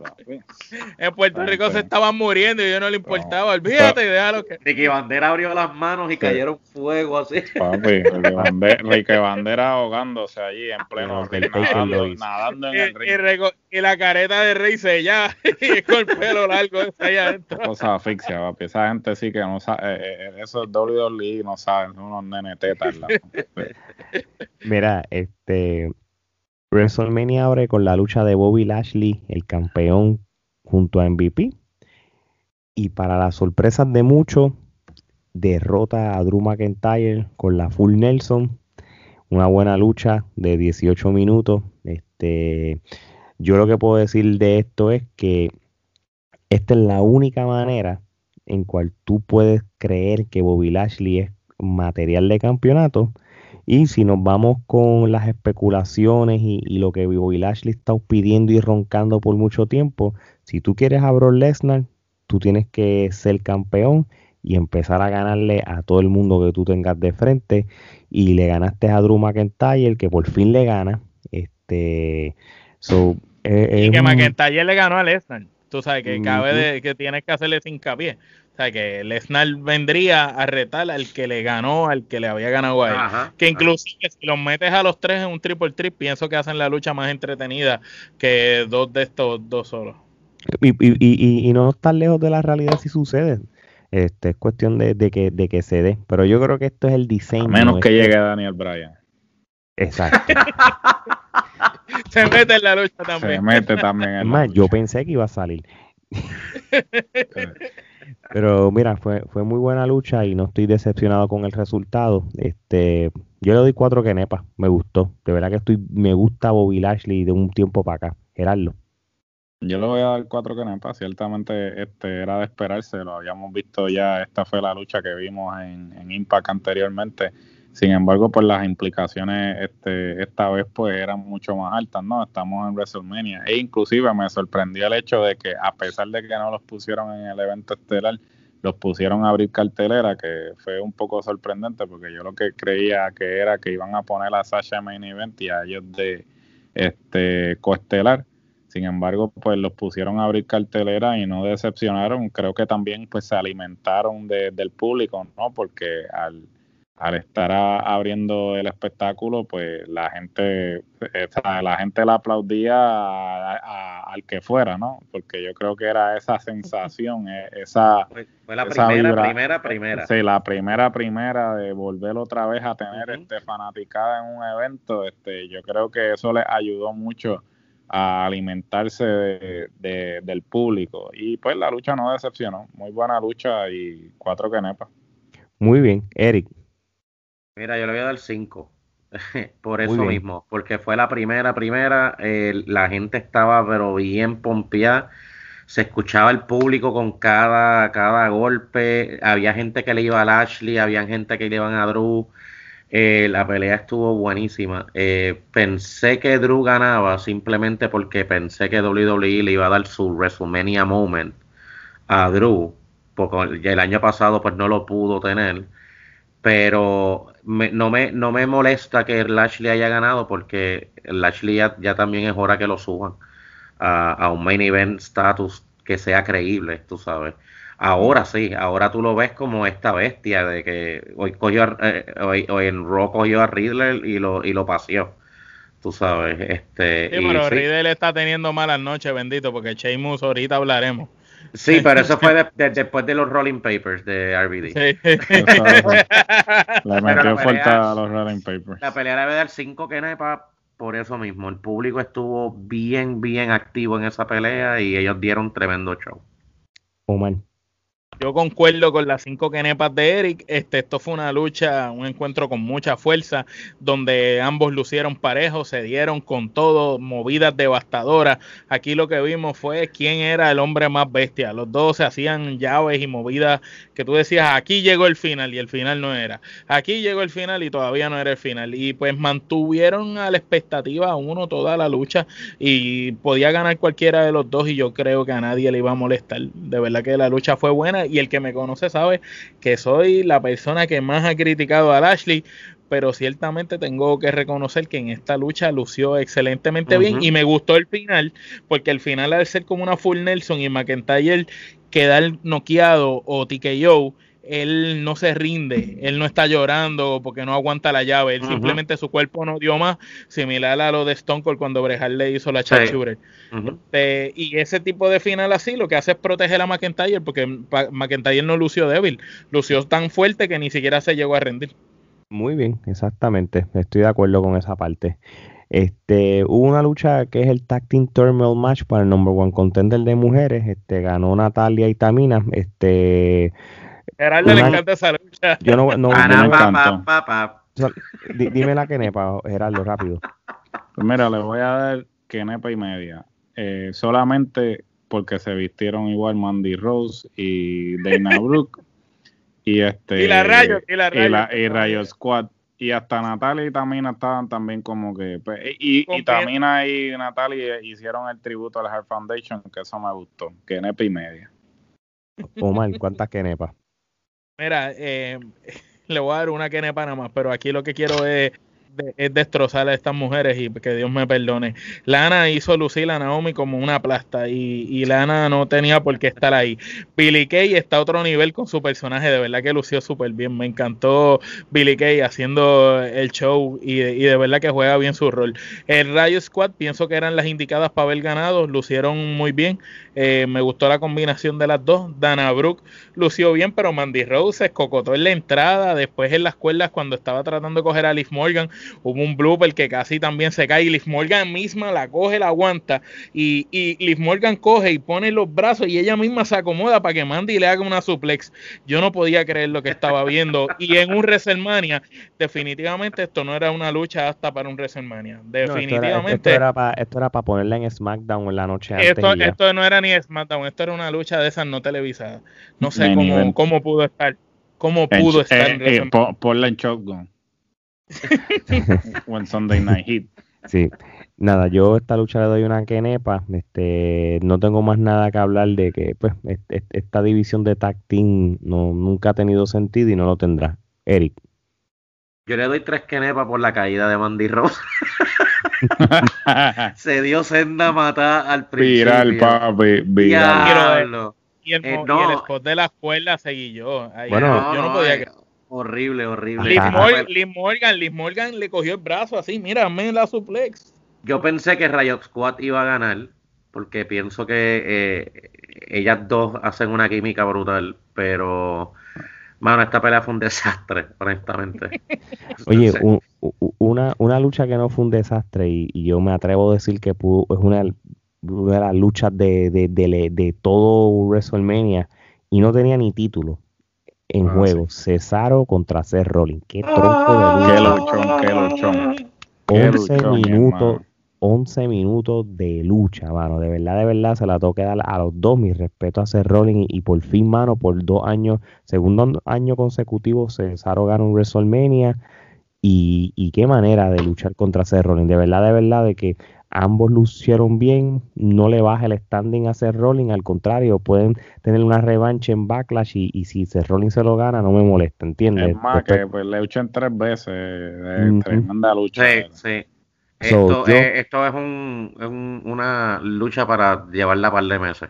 Así mismo. Par de eventos. Y, y ven acá, Eric, este, ¿cuántas kenepas tú le das entonces a esta lucha y si tú tienes algo más que opinar? Mano, le doy ramillete. Eh, los dos son tremendos luchadores. Yo le había perdido la fe a Cesaro, igual que Vince, que siempre estaba en el midcard. Pero, mano, le están, lo están subiendo, eh, está luciendo muy bien. Eh, Seth Rollins se la doy, luchó brutal y también le dio el spot para que Cesaro luciera como lució eh, mano, el ramillete. Esta fue una tremenda pelea y yo sé que soy medio, medio del lado de Seth Rollins, pero Cesaro me impresionó muchísimo y tremenda pelea, de verdad. Sí, yo estoy de acuerdo con lo que dice Eric. Yo le doy cinco kenepas porque realmente fue, fue la, para mí fue la lucha, la, mi lucha favorita en todo WrestleMania fue esa, de verdad, en cuestión de, de, de, de una lucha clásica como las que a mí me gusta. Este, Omar cinco kenepas y media. Este, lo único malo de la lucha fue cuando Rolling estaba entrando, que se iban prendiendo los tubos, las antorchas, prenden tres a un lado, cinco al otro y los demás no prenden. Y Rolling miró como que no se supone que mi canción es Burner Reed, tú sabes, esos son los detalles que falló la producción. Pero nada, él llegó a ring y lo que hicieron fue historia. Eh, pienso que ese Rolling fue a trabajar y hacer lucir a Cesaro excelente como es él, porque sabemos que Cesaro es un luchador probado desde que era Claudio Castagnoli en las Indies. Y aquí C. Simplemente le dio rienda suelta a que Cesaro demostrara todo lo que podía hacer. Y vimos variantes de diferentes movidas de ambos. Y pienso que sacaron muchas movidas en su arsenal. Creo que C. Últimamente este, había enseñado quizás todo lo que podía hacer en el cuadrilátero, pero en este encuentro vi movidas que no veía desde que él estaba en las independientes. Así que de cierta manera pienso que los dos sacaron lo mejor de ellos para hacerse lucir en este WrestleMania y que aunque esta lucha no tuviera ningún campeonato, eh, fue una victoria muy significativa para Cesaro porque le está ganando a un campeón mundial y a uno de los luchadores establecidos más importantes en, en los últimos años. En sí mismo, Gerardo, ¿qué tú piensas? Ramillete de Kenepas quizás la mejor lucha de, ambas noches eh, y no tenía ninguna implicación, ningún título en juego, sin embargo ambos demostraron por qué están en el sitial que están actualmente, Rolling sigue sorprendiendo este, en términos de cómo cada vez que cambia de, de gimmick pues cambia también este su, su manerismo, todo, ¿sabes? este, la manera en que hace las cosas, este, Rollins posiblemente va a ser... Su proyección. su proyección, Rollins posiblemente va a ser el próximo Jericho. Este, en lo que respecta a eso, a estar constantemente cambiando de personaje Evolucionando. y reinventándose. Eh, y tremenda lucha, me encantó, este, estuvo muy buena y, el público también este, estaba bien envuelto en, la lucha como tal y, por fin, mano, llevamos dos años de este proyecto este, eh, votando por Cesaro, vamos a ver si ya por fin el año que viene este, lo vemos en el main event, bueno, lo, lo hicimos con Drew, y, podemos con Cesaro. podemos, con Cesaro. yo declaro ahora que el, main event del año que viene en WrestleMania, que voy a estar allí, va a ser Cesaro. Un hashtag Cesaro for Champ. Cesaro for Champ. apúntalo ahí, apúntalo. Lo dije yo aquí primero. No vengan después otras páginas. No, que yo está. No, lo dije yo aquí primero. Sí, sí. Oye, este, Gerardo, AJ Styles, este y Homo derrotan a, los New Day simplemente porque querían que o él lo pidió o la WWE quiere tenerlo en esta, a llamarlo lista privilegiada de los Grand Slam Champions, porque él nunca ha ganado los Tag Team Champions, y de esto se trató esta lucha, este, que fueron nueve minutos, pues, de, que pudo haberlo usado para otras cosas, pero nada, este, Homos Vamos a hablar de Homo. Esto es una réplica de, cuando Greg Cali empezó. y, que tú, si quieres hablar de esta lucha, y, es más, dime las quenepas primero también, lo que tú quieras. Mira, e, esta lucha le voy a dar tres quenepas. ¿Por qué? Porque la primera parte de la lucha realmente valió la pena. Eh, el New Day eh, lució muy bien. Este, destrozó, destrozó a J Styles. Se, destrozó a J Styles y ciertamente pues eh, el, que, el que produjo la lucha fue lo suficientemente inteligente como para proteger a Omus de esa forma. Como que justificando el hecho de que pues él no estuvo envuelto en la lucha del todo porque pues New Day como son una pareja ya establecida pues eh, no dejaron que ella hiciera eh, el relevo. Entonces, hasta cierto punto, eso se la tengo que dar, fueron inteligentes, porque eh, en vez de simplemente hacer una estupidez que lo tumbaron del esquinero y se quedó fuera del ring toda la lucha, haciendo nada hasta que por fin entonces entró, pues justificaron el no exponerlo con una buena, con un buen propósito. Y por eso le voy a dar tres quenepas. Pero Sabemos que el Homo este es un bacalao. El tipo no creo que este eh, tiene, tiene los mismos movimientos que Yayan González y el Great Cali juntos, los cuales son ninguno. realmente, este eh, lo que tú dijiste, Alex, este era para que este ganara el tag y fuera el primer campeón Grand Slam en dos compañías y, y, y, tienes toda la razón, y por eso esta lucha le voy a dar dos kenepas y media, simplemente porque fue una lucha de psicología.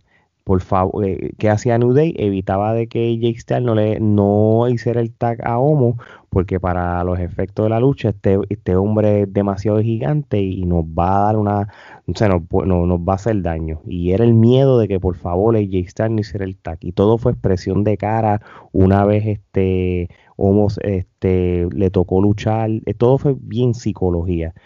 la gente le, un momento dado de la lucha que dice, ay Dios mío, si le choca la mano a este, fíjate, se chavaron y eso fue lo que te vendieron, las expresiones faciales de New Day, de que qué vamos a hacer, esté demasiado fuerte para ganar y eso. Pero lo mismo, esto fue una lucha diseñada para que J-Star pues, tuviera otro título más en su resumen y, y de eso se trata. Dos kenepas y media es lo más que le puedo dar. Eric. Eh, mano, la, dos, sí, dos kenepas es lo que le doy. La pelea no, no, no lució bien. Eh, AJ Styles hizo lo que pudo, pero Homos lo que hizo fue entrar a la lucha, mirarlos mal y ganar. I mean, ¿qué más, ¿qué más puedes tener? Todo el mundo sabía que a la que Homos entrara ya iban a ganar el campeonato. a mí, a mí, yo a esta pelea tampoco la vi con expectativas grandes. Yo la vi como que esta pelea no saben qué hacer con AJ este año para WrestleMania, vamos a tirarlo para que gane la el pareja. Que a propósito, creo que él es el único Grand Slam en Impact y en, y en, WWE. el único. Eh. Sí, sí, merecido. Me, alegro que lo sea, pero eso fue lo que pasó con él. Oh, man. Eh, bueno, ya lo han dicho casi todo. Eh, comentarios rapidito. De Jeff Style estaba como que se nota que no estaba entrenando ni para WrestleMania ni le importaba nada porque estaba hasta más gol, más subido de peso de lo usual. Pero te este, jugando Switch. No se le notaban los abdominales como siempre. Se comió tres hot dogs más. Sí. Este, te, comiendo corn dogs y ya tú sabes. el New Day vino con ese cambio de look en, los cabellos radicales, así un poco ochentoso. Este, no sé, eh, lo que Gerardo dijo tuvo mucho sentido. Este, ciertamente el New Day atacó a J Style y no dejaba que cogiera el relevo, porque si entraba el gigante, pues los iba a aniquilar. Y una vez entró, pues eso fue lo que pasó. Homos, este es como un gorila gigante, un luchador de estos más grandes que no tiene mucha movida, que funciona bien como guardaespaldas porque se ve eh, impresionante por el tamaño, pero no creo que sea un, hombre grande que sepa luchar. y ciertamente lo demostró ahí. Yo le doy quenepa y media, no le puedo dar ni dos. Oye, y voy a brincar contigo para la lucha que, realmente es lo que todo el mundo está hablando y lo seguirán hablando todo el mundo, todo, toda la gente que no sigue la lucha libre y todo el ruido. La famosa lucha de Bad Bunny y Damien Priest contra The Miz y John Morrison. Este, sabía los resultados que iba. Este, yo creo que aquí la, la pregunta más bien es cómo, cómo tú viste a Bad Bunny. Aquí lo discutimos antes y yo había hecho un comentario en la previa que Bad Bunny es el tipo de persona que es enfocada en las cosas que él quiere hacer. El tipo quiere eh, actuar, él va a coger clases de actuación, no va a ser el mejor actor, pero va a tratar de dar lo mejor de él. El tipo quiere cantar, no es el mejor cantante, va a tratar de intentar lo mejor que puede hacer. Y cada vez que él trata de proponerse un nuevo proyecto en su vida y esto era una tarea más del bucket list de él, él quería ser luchador, él siempre ha sido fanático de la lucha libre, se le dio en el estadio de WrestleMania en el lugar más importante de la lucha libre en el mundo y tuvo una oportunidad de luchar, eh, lució muy bien, sorprendió a muchos, a mí yo sabía que iba a lucir bien, no pensé que iba a lucir tan bien. Obviamente tampoco es que lo metiste ahí con unos locos, lo metiste con el Miss, que es un luchador experimentado y uno de los mejores, y también lo metiste con John Morrison, que es otro super luchador, que obviamente ellos iban a hacer lucir a Bad Bunny mejor todavía de lo que él iba a lucir. Pero ciertamente Bad Bunny para el poco tiempo que llevó entrenando, se nota que fue bien aplicado, muy disciplinado, hizo caso a todas las prácticas porque lució bien, mucho mejor que otros luchadores que lo han intentado por muchos años. Y lo critiquen, digan lo que quieran decir de él.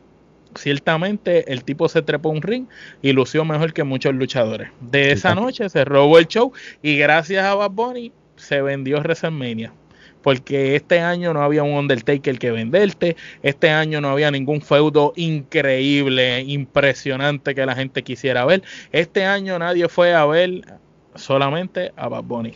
Y pues, e, por, eso le tengo que dar cuatro kenepas por todo el build-up de Bad Bunny, porque me encantó los cortes que hicieron con el Missy Morrison dañándole el carro, todo el build-up que hicieron para esta lucha y que, que tuviera sentido y lógica y el desenlace aquí, pues me gustó. Única crítica, Damien Priest, siento que lució fatal en esta lucha, no es el Damien Priest que veía en este luchar. Aquí vi un Damien Priest de relleno, un Baron Corbin 2.0. Eric, este, ¿qué tú piensas? Yo no soy el más fanático de Bad Bunny, pero se la tengo que dar. me impresionó. O sea, yo estuve, tú me viste aquí, yo estaba un rato mirando la televisión y yo, wow, lo que estoy viendo es, impresionante porque hasta la, llave que hizo afuera del ring, que, que Morrison hizo la pirueta. Destroyer, sí. Y a diablo. Bueno, que el Bonnie Miss, mismo miró, miró a la llave y se quedó así como que impresionado. Eh, tremenda pelea. Se la doy también a Missy y a Morrison. Hicieron tremendo trabajo para hacerlos lucir. Eh, y para hacer lucir a Bad Bunny sobre todas las cosas. Tremenda pelea, de verdad que sí. Le doy cinco kenepas. Gerardo. Benito, como siempre, este, rompiendo con lo establecido, este, su carrera musical ha sido sorprendente, ¿no? Eh, creo que es de los primeros artistas que pudo hacer una gira sin tener un, eh, un disco grabado entero, ¿no? Este, a fuerza de, sencillos. Mm. Eh, el tipo sigue revolucionando la industria musical y, y, ahora la industria del entretenimiento, ¿no? Este, te guste o no te guste, el tipo está logrando cosas que no todo el mundo ha logrado. Ciertamente cada vez que logra algo está poniendo el nombre de nuestra isla en alto. Eh, ciertamente, pues, eh, les guste o no les guste, pues al César lo que es del César y al que Dios se lo dio, San Pedro se lo bendiga. Eh, ciertamente el, el crédito no va del todo para él, él, ejecutó, pero también como dijo Omar, este, estaba en el ring con dos personas sumamente experimentadas que saben lo que están haciendo y que les dieron un trabajo y que era que hicieran lucir bien a, a Benito y pues Increíble. increíble y lo hicieron lucir bien. Eh, pero a la misma vez también Benito pues entrenó con Adam Pierce y con Drew Gulak que no son este Pancho Caraqueso ni, ni, Tito Caracorta, tú me entiendes, este son dos tipos, este señores luchadores que lo estuvieron entrenando por de dos a tres meses y, le enseñaron la de lucha los consejos de, Triple H y John Michael y los consejos de Triple H y Shawn Michael. ¿Quién, ¿Qué luchador ha debutado y ha tenido tres meses de entrenamiento con Adam Pierce, Drew Gulak y los consejos de Triple H y Shawn Michael? no, y los consejos de los consejos de, Carlito, de, Carlito. Ay, Carlos Colón, Carlos no te olvides, no te olvides, no te olvides, oye. No venga a menospreciar los consejos de Carlito. Mira, ¿qué, de cierto hay que Carlos le dijo, mira, Baboni, cuando te vayas a cortar, coge la yen y la escondes en los dedos. Mira, Carlos, eso ya no se usa este, acá. Eh, Carlos le, dijo que si se podía llevar este, cinco cajitas de empanadillas para allá para WrestleMania para que se las vendiera para pagar la renta del market el mes que viene. Este, pero nada, en resumidas cuentas, eh, la verdad que estuve en tres meses hacer un Canadian Destroyer, en este caso un Bonnie Destroyer, hay que dársela, ¿sabes? Porque eso, eso es una movida que a pesar de que la mayor parte del esfuerzo viene de quien, está, de quien está, tomando la movida, para tú coordinarte con la persona para que quede correcta y no te, y, no te vuelve, ¿sabes? se necesita. So, eh, el tipo, la verdad, que para haber hecho eso en solamente tres meses de entrenamiento, cuando hay mucha gente que con tres meses de entrenamiento no saben coger un bump, o sea, el tipo, la verdad que. No te, no te vayas lejos, lució mejor que el hijo de Misterio. Que eso, sí. o sea, esa es otra, que hay un meme corriendo por ahí de eso, de que, Misterio le dice, ¿cómo, cómo va a poner lucha mejor que tú? Pues este es la realidad. Eh, Bad Bunny lució mucho mejor que el mismo hijo de Rey Misterio que ha entrenado con Lance Storm, que, ha nació, a, nació en la lucha libre. Que nació en la lucha libre. Pero eh, bueno, eh, pero cerrando, eh, a mí en cuestión de entretenimiento no fue la mejor lucha de la noche. Como dijo Alex también, este, no fue la mejor lucha de la noche, fue la más entretenida. ciertamente en lo que respecta a entretenimiento, cumplió su cometido, le cayó la boca a todo el mundo y fue trending. O sea, eso, y eso era lo que quería la WWE. So, lograron su objetivo. Pues mira, esto es lo que yo pienso de esta lucha. Este, esto es mi, mis respetos a Bad Bunny, ¿verdad? No lo voy a desacreditar en lo absoluto. Este, quizá mucha gente hubiera, va a pensarle que yo iba a hacer eso, pero no, porque le cayó la boca a todo el mundo. Este, yo, yo pienso que esta lucha no fue la mejor de la noche, pero fue la más entretenida. Y eso cuando, cuando Geraldo lo dijo fue que yo en otras páginas eh, estaban diciendo que era la mejor lucha y, él, me, él vio cuando yo me metí en esos chats y a discutir y se le quedó. Pero vamos a ser realistas y yo creo que esto es algo que Omar lo dijo, pero me ir un poco más profundo. Si hubiera sido Damien Priest y Bad Bunny contra Sheamus y Cesaro, el resultado no iba a ser el mismo y, no iba a funcionar. Aquí estamos hablando de que, y esto más o menos es algo como, como la otra lucha que está hablando con lo de los New Day, es que hay un factor de, psicología, hay, una, un factor de actuación. La cara de Miss y John Morrison como actores, como comediantes, como estando comedian, como tú lo quieras ver, era la única manera de que ellos vendieran el efecto sorpresa de cada vez que Bad Bunny te iba a meter un puño y una movida. Cada vez que pasaba algo que, hacía como que de Miss, la expresión, como que la gente te iba a vender, wow, el Miss no puede creer de que le están dando, wow, de Miss no puede creer de que este hombre sí lucha y todo. Todos esos factores es lo que hace de que, de que todo cayera perfecto. Y ahora mismo en la WWE, y esto es algo que, que todo el mundo sabe, lo único, el único luchador que puede lograr eso ahora mismo es The Miz y también John Morrison porque cortan de la misma tela. No hay más ninguno otro, quizás Dolph Ziggler. Dolph Ziggler es el otro que, pudiera haber bregado para eso porque es la misma línea. El tipo, tienen, tienen, tienen, esa, esa gimmick del carisma. son bien, bien, bien, bien selectos. Si no, no iba a funcionar. Ahora, volvemos a lo mismo. Yo no estoy desacreditando a Bad Bunny porque no fue el, caso como que este luchador no sirve y tuvieron que traer un luchador bueno para hacerlo lucir bien. No, no, no. Él lució bien, pero se nota que él practicó y él ensayó todo para que todo saliera. ¿cierto? Vamos a ser realistas, él no es luchador, él simplemente practicó movida y le salió bien porque, porque lo que ensayó le funcionó. Eso es todo. Y, y le pusieron dos piezas importantes. Ah, y lo vuelvo y lo digo por tercera vez, si no lo estoy desacreditando, se la tengo que dar y tengo mis respetos para él.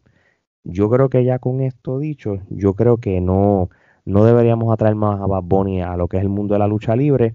Cumplió su sueño, ganó la lucha, déjalo así. Y qué bueno, porque en Monday Night no apareció, que se dedique entonces a cantar de nuevo. Ya, ya papi Triple H le dijo, dedícate a lo tuyo. ¿No viste que se fue? ¿No, ¿No viste que se fue en, el camión? Sí, sí, se fue el camión. En el último tour, en el último tour del último Tour. Viene, todo, viene para acá, viene para acá a pasear. Y, y, y, yo le voy a dar este esta lucha, yo le voy a dar cuatro kenepas y media. Yo de verdad, es lo único que puedo decir. Y yo voy entonces a, hacer el puente para el main event de la noche 1. Bianca Belair le gana a Sacha que se esperaba, porque la pones en un main event. Tú tienes que tener esta lucha clásica de, de, de, de sueños hechos realidad. Y las dos lucieron súper bien y las expectativas fueron altas y la lograron porque no importa cómo el storyline lo estaba corriendo, en papel eran dos, son dos luchadoras atléticas que pueden darlo el todo. Eh, muy buena lucha. Este, mano, le voy a dar cuatro kenepas. Omar. Pues fíjate, mi lucha favorita de todos WrestleMania, yo en lo personal le voy a dar ramillete a esta lucha. Eh, pienso que estas dos afroamericanas eh, estelarizando un, un WrestleMania eh, era una, una, cuestión increíble. Ambas lucieron muy bien, muy parejas. Sacha espectacular. Se veían las dos superpoderosas. Cada movida era a otro nivel. Me encantó cómo utilizaron la psicología con el pelo de Bianca y como Sacha le daba a ella y como Bianca también le daba y útil, sin, sin necesidad de, usar muchas cosas. Es como dicen por ahí las leyendas, menos es más. El simple hecho de coger ese pelo largo de ella y utilizarlo en dos o tres movidas hicieron que esa lucha tuviera unas pinceladas perfectas y fuera un clásico. Yo pienso que esta lucha fue la que cogió y devolvió el que la lucha de mujeres tiene que estar en discusión siempre en las carteleras. Y estas dos féminas volvieron y trajeron lo que Becky Lynch y, y Charlos se habían llevado. Y es el spot y el lugar de las mujeres en una cartelera. Muy bien, muy, muy, muy, muy, buenos comentarios. Me, me, convenciste más aún en cual te la, tienes toda la razón. Eric, ¿qué tú piensas del main event de la noche 1 entre Bianca Belair y Sacha Banks? Que yo sé que, tú estabas rooting este, por Bianca desde hace tiempo. Oh, sí, mano. Eh, cinco que Sacha, de las peleas de ella, yo creo que esta es la mejor que he visto. Bueno, una de las mejores. Eh, a mí no me, sí, eh, a mí no me gusta mucho el estilo de ella. Después del Iron Man, esta es la mejor. Exacto. Eh, a mí no me gusta mucho el estilo de ella, pero esta pelea, ella se ve que tienen química en el ring. Eh, fue bien coreografiada, todos los spots fueron tremendos. Eh, honestamente me gustó, y estaba rooting por, Bianca. Y, me hicieron creer en algún punto que Sachi iba a ganar. So, de verdad me encantó, le doy 5 kenepas. Gerardo. Yo le voy a dar 5 kenepas. En la, en la antesala hablamos de esto. Era una lucha que a pesar de que el feudo eh, no lo desarrollaron bien, eh, ambas luchadoras pues tenían lo necesario para robarse el show y eso fue lo que hicieron. Y que tenían la este, presión. No, y tenían la presión también, ¿no? De que pues iban a hacer el primer evento estelar con público desde hace eh, más de un año o un año exacto realmente. Este, eso eh, no defraudaron, muy buena lucha, cinco kenepas y pues vamos a ver entonces ahora que este, cómo va a ser este reinado de Bianca porque sin duda alguna pues sabemos que eh, el booking de las mujeres eh, tanto en Raw como en SmackDown no es el mejor a pesar de que tienen un roster extenso pero siempre están utilizando a las mismas tres o cuatro. Vamos a ver si entonces ahora Bianca de campeonas pues eso abre la puerta a que pues hayan este pareos diferentes que o, o que suban a luchadoras que no hemos visto en eh, en la estelar anteriormente. Mínimo, estas dos merecen una revancha en Backlash. Yo de verdad te lo digo. Backlash, es un, Backlash, es un pay per view que históricamente se presta para, para, las revanchas de, WrestleMania y a mí no me molesta. A mí no me molesta las revanchas de WrestleMania. Como, como yo les he dicho millones de veces, como que eso es lo que, lo que jorobó el, la corrida de Seth Rollins como el campeón. Él debió haber tenido esa revancha con Brock right away. Pero eso es otro tema para otro día. Este, oye, vamos para la segunda noche. Y Gerardo, voy a empezar contigo, mano. ¿Qué pasó con Randy y, y Bray Wyatt, mano? Pues mira, yo este, le tengo que dar este cinco kenepas a, a lo de al, equipo, al, al, sí, al intro y al equipo creativo que pues Tom Sabini otra vez se encargó de, de eh, crear todo lo relacionado a lo que era la máscara y todo el maquillaje y todo, y en ese aspecto, pues eso quedó impresionante. Cine, de cine, de cine. Sí, de cine, pues, porque pues eh, el, el, el, estudio de Sabini, pues, eso es, ese es como dicen en perfecto español, el, el bread and butter de ellos. So, este, sin embargo, eh, en cuanto a la lucha, pues la lucha dejó mucho que desear, ¿no? Porque dado que pues eh, era el único, era la única lucha que realmente se había establecido con un feudo de unos cuantos meses, para que y la cagan sí para que culminara de esa forma como que ah, para que seis minutos de este seis minutos o sea como que entonces me parece que le debiste haber dado un poco más y quitarle quizás a ciertas luchas que realmente no ameritaban tener el tiempo que se les dio. Y esta sí dado que esta era la única que vuelvo y repito y hago hincapié porque eh, como dijimos en la antesala, este fue el primer WrestleMania en que la mayoría de las luchas no tenían un feudo establecido, que era eh, básicamente eran luchas sacadas de la manga. Solo esa, de hecho, solo esa. Esa, es la única que realmente sí tenía un feudo bien desarrollado, este, y dejó mucho que desear. Este, no sé qué van a hacer, eh, no sé si eh, el ángulo este, pues claro, ya en las redes sociales ya este eh, Bray Wyatt puso una foto de Sansón y de y, Dalila. Me imagino que pues por ahí, por esa línea va, ¿no? El que tiene, el que está familiarizado con la historia bíblica, pues Dalila traicionó a Sansón, pues eh, me imagino que es por esa línea que, que va la historia. Eh, pero vamos a ver, este Bray Wyatt sin duda alguna este, nos ha sorprendido una y otra vez y, y Alexa Bliss pues quizás lo mejor que ha hecho en su carrera lo está haciendo ahora. este, sin luchar. Sin luchar, así que este estoy esperando con ansia ver que cómo va a continuar. Pero eh, como dije, en lo que respecta a los efectos especiales y todo eso, le doy cuatro quenepas. Eh, la lucha, pues mucho que deja mucho que desear. Bueno, la, la lucha, la lucha son cero quenepas, no tiene quenepas, no tiene quenepas, pero todo lo que es efectos y todo, pues claro, le voy a dar las cinco quenepas porque esto fue de calidad de Hollywood. Este, ¿Por qué de la nada Alexa Bliss este, aparece sentada botando el líquido negro? Qué sé yo, eso, eso, todavía no lo han explicado bien. Este, que cómo van a coger esta historia y la van a extender ya en, en, en lo que resta del año. Este, ya Randy Orton no tiene que ver nada con The porque él está enfocado en, campeonatos y eso. Este, yo no sé, mano, fue una decepción. La gente estaba bien molesta en WrestleMania y no era para menos. Omar.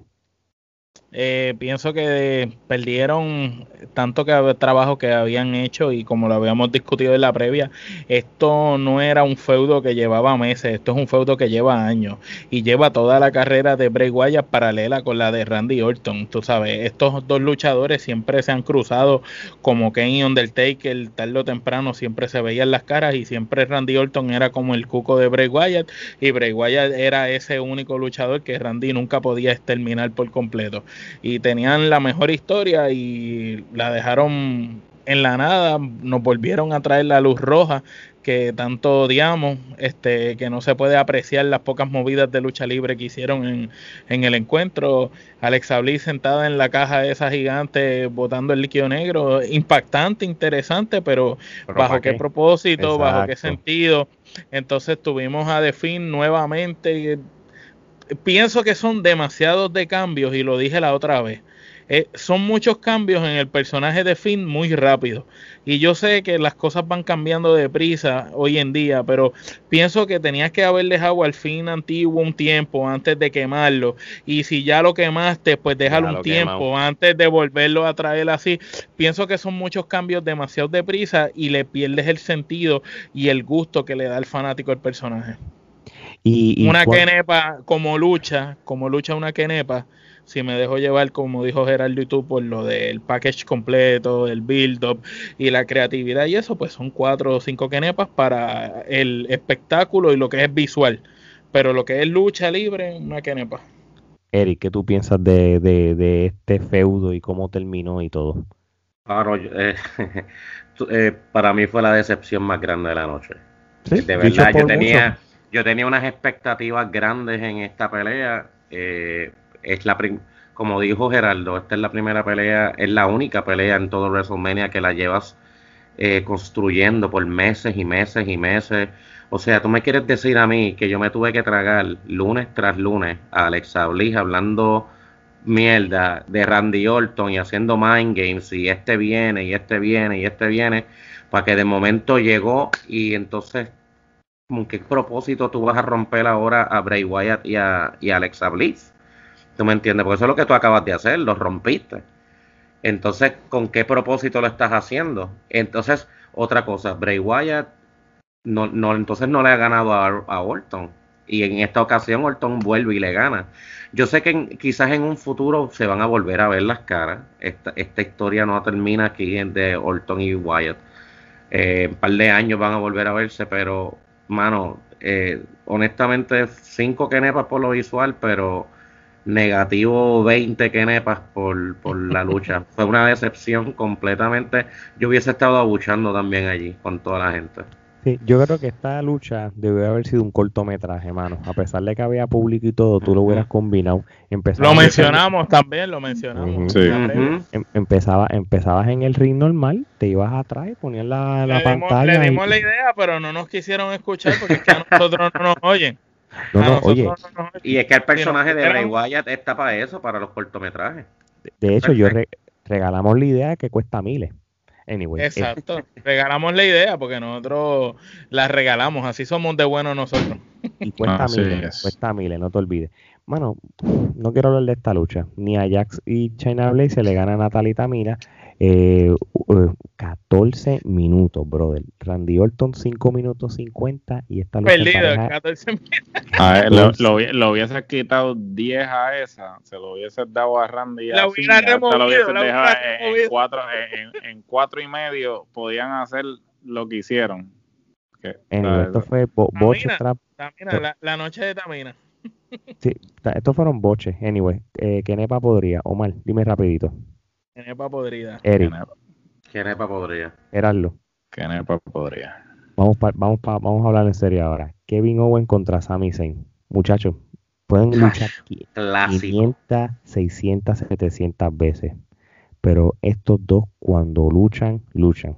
En mi opinión, y voy a empezar yo con esto, es la segunda mejor lucha de todo WrestleMania después de la de Cesaro y Cerrone. Mía, mi opinión, la que de mi gusto. En la mía es la tercera. La primera la de Bianca con Sacha, la segunda la de Cesaro y esta la tercera. de WrestleMania. si, si hablo juntando NXT, pues la de Walter sigue arriba. Muy buena lucha. Este, no importa si este, si Sami Zayn es el genérico, si es el Sami Zayn que vino, si es el Che o lo que sea Kevin Owen y Sami Zayn son unos duros. hacen movidas juntas que no hacen en otras luchas porque se conocen y tienen confianza. Fueron muy buenos nueve minutos. Esos 14 minutos yo lo hubiera reversado con los 14 de aquellas cuatro. Tremenda lucha. No, no tengo nada malo que decir. No me importa cuántas veces luchan. Este, Eric. Le doy cinco kenepas, hermano. Tremenda pelea. Eh... Ah, cinco kenepas, mala mía, sí. Kevin Owens y Sami Zayn me acuerdan a Triple H y Shawn Michaels. Esas mm. riñas de ellos dos, como se conocen tanto y tanto y tanto, las peleas de ellos dos estaban bien, bien organizadas. Eh, vimos a un Kevin Owens y a un Sami Zayn dándose en la madre porque habían spots, mano, y habían llaves que hicieron. Que yo dije, este tipo se jodió. Aquí se paró, la, se paró la, pelea. La suplex invertida quedó oh. brutal como cayeron. hecho brutal demasiado. Y de verdad, cinco canepas se robaron el show. La también para mí la segunda mejor lucha de todo WrestleMania.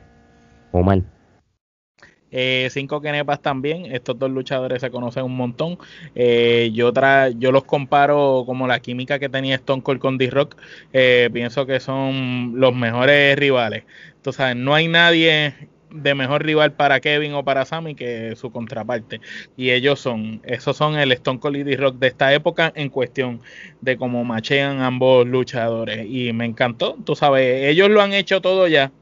No hay nada nuevo que hayan hecho aquí que no hayan hecho antes, pero simplemente nos dieron una lucha interesante que nos mantuvo feliz y contento desde que empezó hasta que acabó, que no era, no era algo tan difícil si los demás luchadores de roster hubieran visto eso que ellos hicieron y simplemente trataran de luchar, hubiera salido algo perfecto como eso. Muy bien, Gerardo. Sin, eh, cinco y eh, creo que coincido contigo, para mí fue la segunda mejor lucha de, de, la, de ambas noches. Eh, como sabemos, este, han luchado quizás en, más de 500 veces en todos los continentes, desde Bingo, desde Bingo Halls hasta, hasta Estadio en WrestleMania. esta lucha este, tenía que definitivamente darse para que todo el mundo la pudiese ver, porque aquellos que fueron lo suficientemente afortunados de ver esta lucha, quizás cuando ninguno de los dos tenía nombre, este, tenían que verla en el, quizás en el evento más grande que tiene la industria y eh, lo demostraron y no decepcionaron. Cinco Kenepa. No, y es un sueño hecho realidad desde el punto de vista de que dos luchas, quizás eso era su sueño, luchar en WrestleMania y se le dio, tú sabes. Este, en ese sentido yo creo que también eso, eso es otro detalle. Este, Oye, y el Stone a, a este, a, a, Logan, Paul. Eso, a Logan Paul, le, le, quedó Stone le quedó bien Stone Cold, le quedó cabrón. Para que no sea mamado. Así mismo es. Omar, ¿tú, ¿tú opinaste ya de esta lucha? Sí, sí, okay, cinco pues. Muy bien, pues entonces Geraldo, este Sheamus contra este Matt Riddle por el campeonato del United States. Este, ¿qué, qué tú piensas de esta lucha y cuántas quenepas? Eh, le voy a dar tres quenepas. Eh, este campeonato de Estados Unidos realmente eh, no tiene razón de ser. Yo creo que lo deben ya unificar con el Intercontinental porque es un campeonato que pasa de mano sin ningún tipo de, propósito alguno. Eh, el que lo tiene es como, pues, el equivalente. Es más, yo creo que el 24-7 tiene más credibilidad. Artruth ahora mismo, si es que no se lo han quitado todavía, este, Artruth haciendo este anuncios de All Spice y, perdiendo el campeonato en los anuncios de All Spice, tiene más credibilidad que el campeonato de los Estados Unidos ahora mismo. Eh, so, eh, tres Kenepa, el, el personaje de Riddle, de verdad que lo están exagerando a tal punto que ya este eh, eh, va, va, va, a correr, va, a correr, el riesgo de que, de que canse, de que empiece a apestar antes de que... Y pues Sheamus, el tipo, pues mira, es un tipo que siempre se ve imponente, eh, cada día eh, físicamente se ve mejor que inclusive cuando entró a la WWE pero mano, este, me parece que ya como que llegó a su a su límite en lo que respecta en el va a ser midcard. Yo lo veo como que va a morir siendo un midcard. Nunca le van a dar una oportunidad otra vez para que sea este eh, estelar. Y, es lamentable porque es un tipo que, que podría hacer mucho en la estelar, pero pues al parecer pues ya este Vince se desencantó ya no es el, ya no es el sabor del mes. Eric. Eh, le doy cuatro simplemente por el final. yo, no esperaba, yo no esperaba que Sheamus ganara y, ese final, esa patada, él, dando la, pirueta quedó demasiado. So, por eso nada más. No tengo mucho que decir aquí. Sheamus a mí me gusta como él pelea. Eh, es, un midcard eh, entretiene.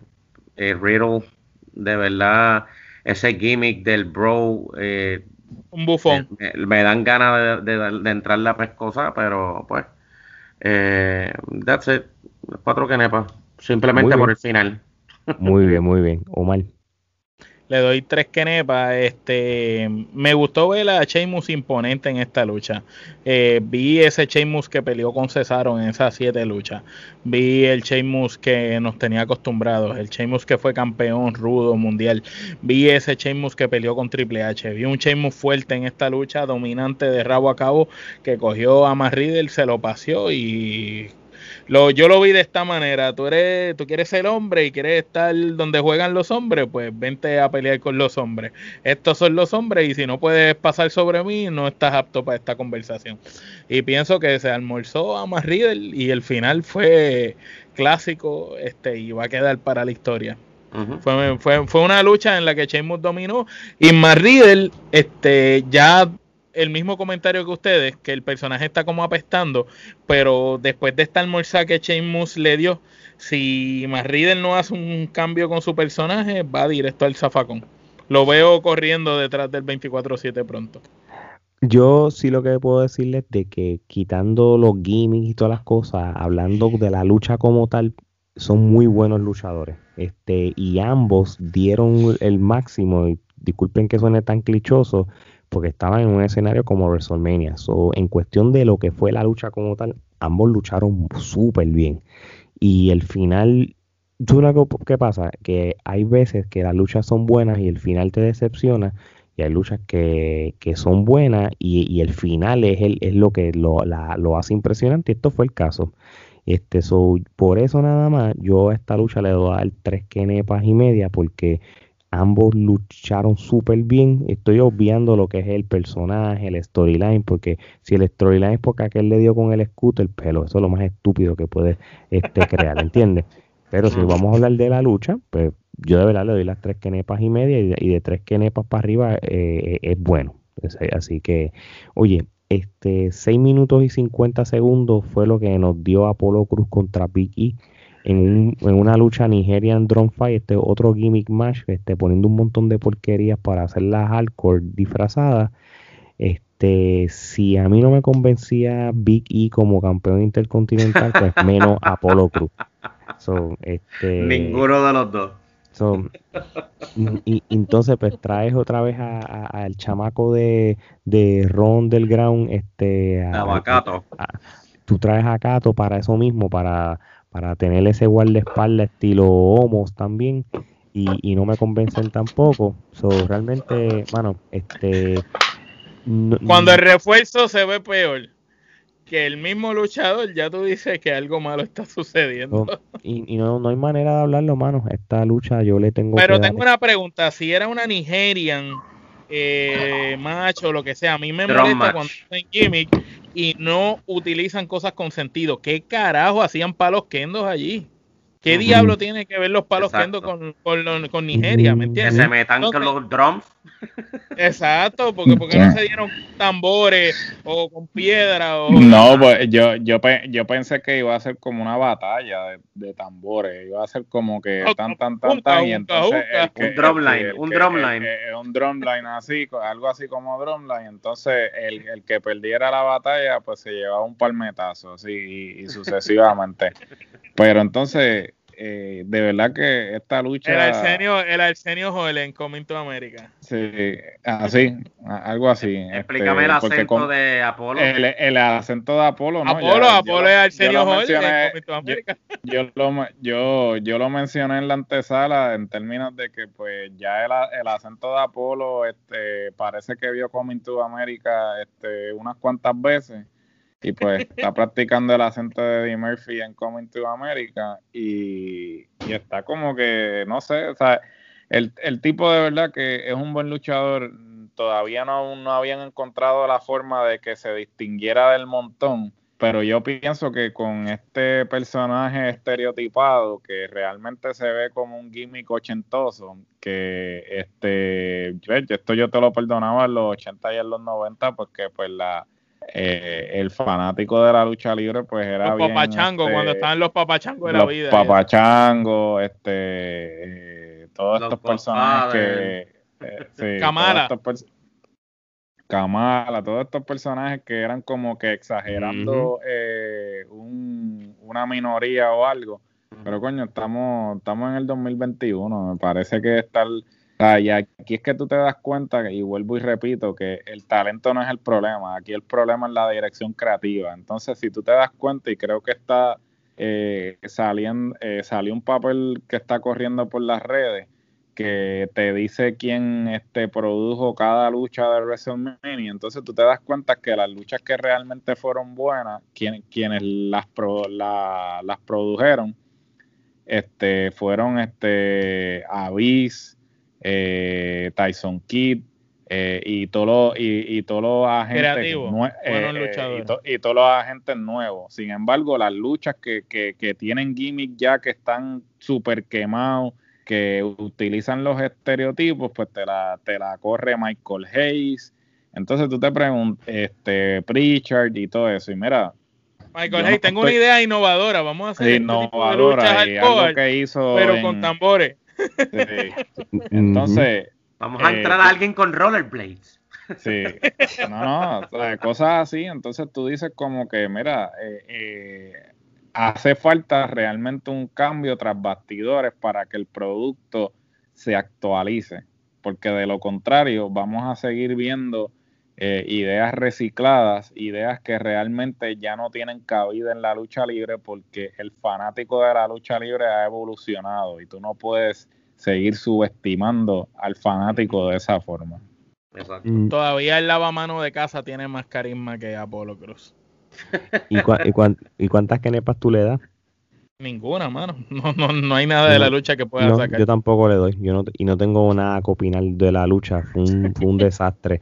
Tan desastroso como una lucha que, que, nosotros brincamos en la noche 1 fue la de Braun Strowman contra Shane McMahon.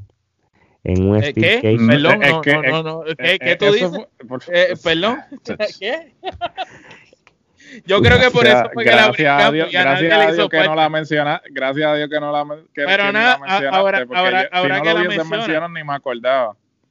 Ahora que la menciona, eso fue una, una quenepa podrida de rabo a cabo. Tú sabes. Ah, eh, ¿Tú sabes quién fue el, el mejor que actuó en esa lucha? La jaula. Lució bien imponente la jaula. Nada, ni la jaula, la jaula y el portón sí, sí, síguelo, síguelo, no, no, no pierdas ni, no pierdas, no perdamos. No pierdas el tiempo, no pierdas el tiempo. Por favor. Solo, solo, solo, cumplo por no brincar porque imagínate.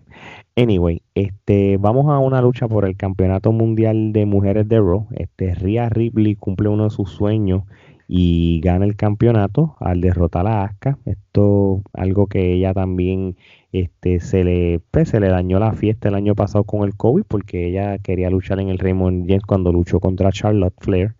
Este fue una lucha de 13 minutos, fue una muy buena lucha. Eh, por alguna razón, eh, como que no me gustó mucho el final, no sé, no sé, como que el, el, el, el finisher no fue como que tan fuerte como para venderte de que, de que ganó, pero fue una lucha bien física y con eso no fue una, no fue una mala lucha. Para mí fue una lucha de, de tres quenepas y media y fue una lucha diseñada para que Rhea Ripley también tuviera su WrestleMania moment y todo.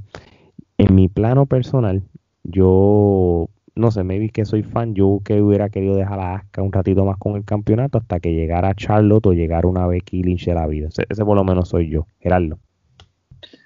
Pues mira, eh, me alegro que, le hayan dado el campeonato a Ria, eh, pero sin embargo entiendo que esa va a ser su, su maldición. Eh, ¿Por qué? Porque al igual que todas las mujeres que han subido al roster principal, eh, todas vienen con un empuje de NXT. Eh, tenemos el perfecto ejemplo de Asuka, que vino invicta al roster principal. Y mira lo que han hecho con ella desde que este, subió al roster principal. Eh, cualquier empuje que ella. La misma Ría. Este, este, es el segundo ron que Ría tiene por, el chance. ¿No? Y, y, a eso es lo que me refiero, a que pues le das el campeonato, la corona, perfecto, chichichija y, y todo, pero entonces, ¿qué vas a hacer con ella eh, luego? Ah, ¿Tienes algún, eh, la vas a poner otra vez a luchar con Charlotte?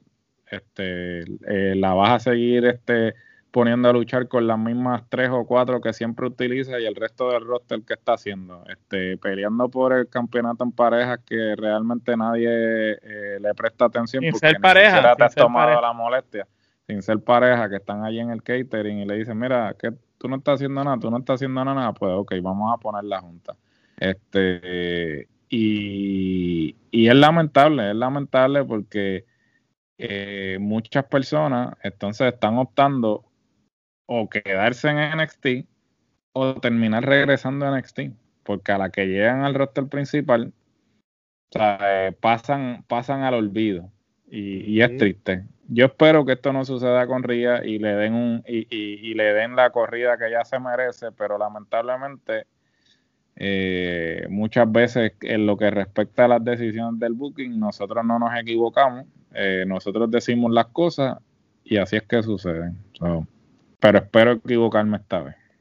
mal no me gustó la lucha para nada. Este, pues fue una lucha normal, buena, porque Asuka y Ria son grandes luchadoras, pero no fue una super lucha ni nada como lo que yo quizás hubiera esperado para este tipo de venue. Y pues nada, mis expectativas para la lucha tampoco eran las más grandes. Eh, cualquiera de las dos me daba igual si ganaba. Qué bueno que ganó Ria porque por lo menos le están dando el valor que merece y espero que hagan algo bien con ella y no la dejen morir ya que le dieron el campeonato. Dos kenepas y media. Eric. Dos kenepas. Eh, la pelea lo mismo, fue buena, pero yo creo que Ria tenía más química con Charlotte. Esa pelea del año pasado quedó buenísima. Este, Asuka es tremenda peleadora, pero no sé, ellas dos como que eh, la pelea fue buena, pero podía darle, si la estaba viendo grabada, la podía dar fast forward feliz. Eh, el final, el final fue pésimo. Eh, no sé, como que no tuve ese mismo feeling como el que tuvo el de Bianca y Sacha, que el final fue como que de estos, como que de estos parapelos. sí, de shock. Sí, dos kenepas, mano, la verdad.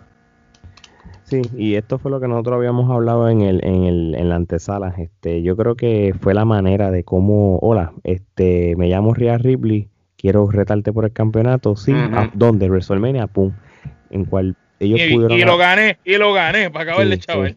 Y yo, yo creo, y lo vuelvo y lo repito, que lo había dicho anteriormente, debieron haber vendido lo del Royal Rumble cuando fue el final, como pasó con Big Show y D-Rock en el 2001 porque Rhea Ripley no fue la que pisó los dos pies, fue Bianca Belair, pero ignoraron eso, que nosotros, ¿de acuerdo? Lo habíamos hablado en enero. Lo discutimos.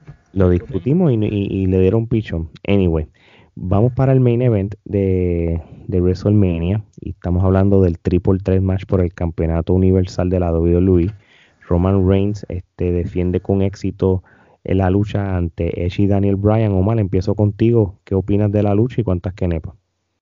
Bueno, eh, le doy cinco quenepas y media por el simple hecho de que consagraron a Roman Reigns, como lo dije, y el que quiera que vaya y busque el podcast, yo dije que la, lo mejor que podían hacer con Roman Reigns para no matarle el momentum que lo tienen de rudo era que le ganara a ambos luchadores. ¿Por qué? Porque estás planchando a la leyenda, al Hall of Famer, al luchador Edge que regresó, que ganó Royal Rumble, y a Daniel Bryan, que es este luchador que siempre está ahí en los momentos difíciles y que es bien difícil. Y tú le ganas a dos caballos, quizás al mejor de esta era, y le ganaste a la leyenda. Le ganaste a los dos y lo consagraste. Ahora sí, Roman Reigns puede decir que que es la hostia, que es el jefe de la mesa y que es el caballo. Es la manera, y no soy fan de Roman Reigns, pero lo dije en el previo, que si iban a buquear a Roman Reigns para que de verdad siguiera ese personaje rudo, tenían que hacer esto obligado, porque es que si Edge, a Edge no le hacía falta volver a ser campeón y a Daniel Bryan tampoco, ya ellos han tenido el campeonato, pero sin embargo a Roman Reigns le hace falta mantenerse como campeón y la victoria le hacía falta a él, no a ellos. Y pues siento que quizás la gente dice que Daniel Bryan estuvo de más en la lucha, pues mira, hasta cierto punto quizás estuvo de más, pero yo pienso que estuvo ahí para proteger un poco a Edge y que los cantazos fueran repartidos entre ambos y que al final tuviera la validez de ganarle no a uno, sino a dos caballos. Muy bien. Eric. Déjame hablar de Daniel Bryan porque lo tengo aquí al lado. Este, está en todas, está en todas. Daniel Bryan, sí, Daniel Bryan lo pusieron obviamente por Edge, eh, para proteger a Edge. Eh, la pelea a mí me encantó. Le doy cinco kenepas. Eh, vimos a, al head of the table. eh, consagrarse. Me encantó que, lo hicieran. pienso que él debería tener un, reinado de campeón, pero bastante largo. Ese gimmick que tiene de Head of the Table le queda de show, le, le queda brutal. Y, mano, cinco que me Gerardo. Cinco canepas, este, esto es lo que debieron haber hecho hace como tres o cuatro años atrás. Si Roman hubiese este, estado de rudo en los últimos tres o cuatro WrestleMania, probablemente ya estuviese consolidado como la cara de la empresa, porque este, eh, si tú lo hubieses vendido como lo que naturalmente él es, pues hubiese sido una historia como la de D-Rock, que pues lo trataste de vender como técnico, la gente no lo compró, lo pusiste de, rudo y entonces finalmente el público se fue detrás de él. So, este, Roman es exactamente el mismo caso, o sea, lo trataste de vender de técnico, el tipo se veía súper forzado, no hacen nada más que ponerlo rudo y todo el mundo está detrás del tipo. es como que es algo que... que y que lo están dejando fluir. Lo están dejando, no, como antes, que le daban un papel, que le daban un libreto y el tipo se veía súper forzado y entonces pues la gente no lo compraba. Entonces ahora, pues eh, como ustedes bien dijeron, pues este, esta victoria lo que hace es pues consolidarlo, darle la credibilidad y también este sigue trabajando el gimmick y, me, gusta el personaje y espero que le dejen el campeonato por mucho tiempo más. Las promos le quedan brutales. Sí, las promos le quedan muy bien, este, es, mucho, es, mucho más convincente y hasta a la misma vez hace más sentido que Roman se quede por eh, tiempo con el campeonato que darle el campeonato a Brock Lesnar y que se aparezca tres veces al año. Por lo menos Roman está toda la semana. Y lo pues, defiende, el campeonato. y lo defiende, pues déjale el campeonato ahí y que, y que esté con él eh, por los siglos de los siglos hasta que venga alguien que realmente eh, yo voy más. El WrestleMania que viene, Roman que defiende el campeonato con D-Rock por cuestiones familiares así, como son familias, y que le gane a D-Rock también. Y todavía sigue escogiendo a Roman y lo sigue trepando, trepando y trepando más. Hasta el momento que llegue uno de esos samuanos de esa familia que venga por ahí y, le diga, mira, te vamos a darle el empuje, traiciona a tu primo, porque no hay más nada. No oficial. Ellos son tantos que tú no sabes de dónde sale uno. yo, yo, yo estoy de acuerdo de que Roman Reigns debió haber ganado la lucha como la ganó, porque para solidificar su, su Chief of the Tribal Thing que él tiene ahora mismo, el, jefe de, la tribu y todo, y ahora mismo es el, el mejor heel que tiene ahora mismo la WWE y él, y él tiene todas las características para que sea un campeón rudo por lo menos un tiempo más, como en los tiempos de antes. Pero yo no le puedo dar cinco kenepas a una lucha que, que lo que la definió fue Jay Uso. Yo me niego. Yo no tengo problema de que Jay Uso al principio empezó a, a, a meterse en la lucha y todo. Pero después que le hicieron el daño, sácalo. Yo creo que el final pudo haberse quedado igual sin la necesidad de tener a Jay Uso.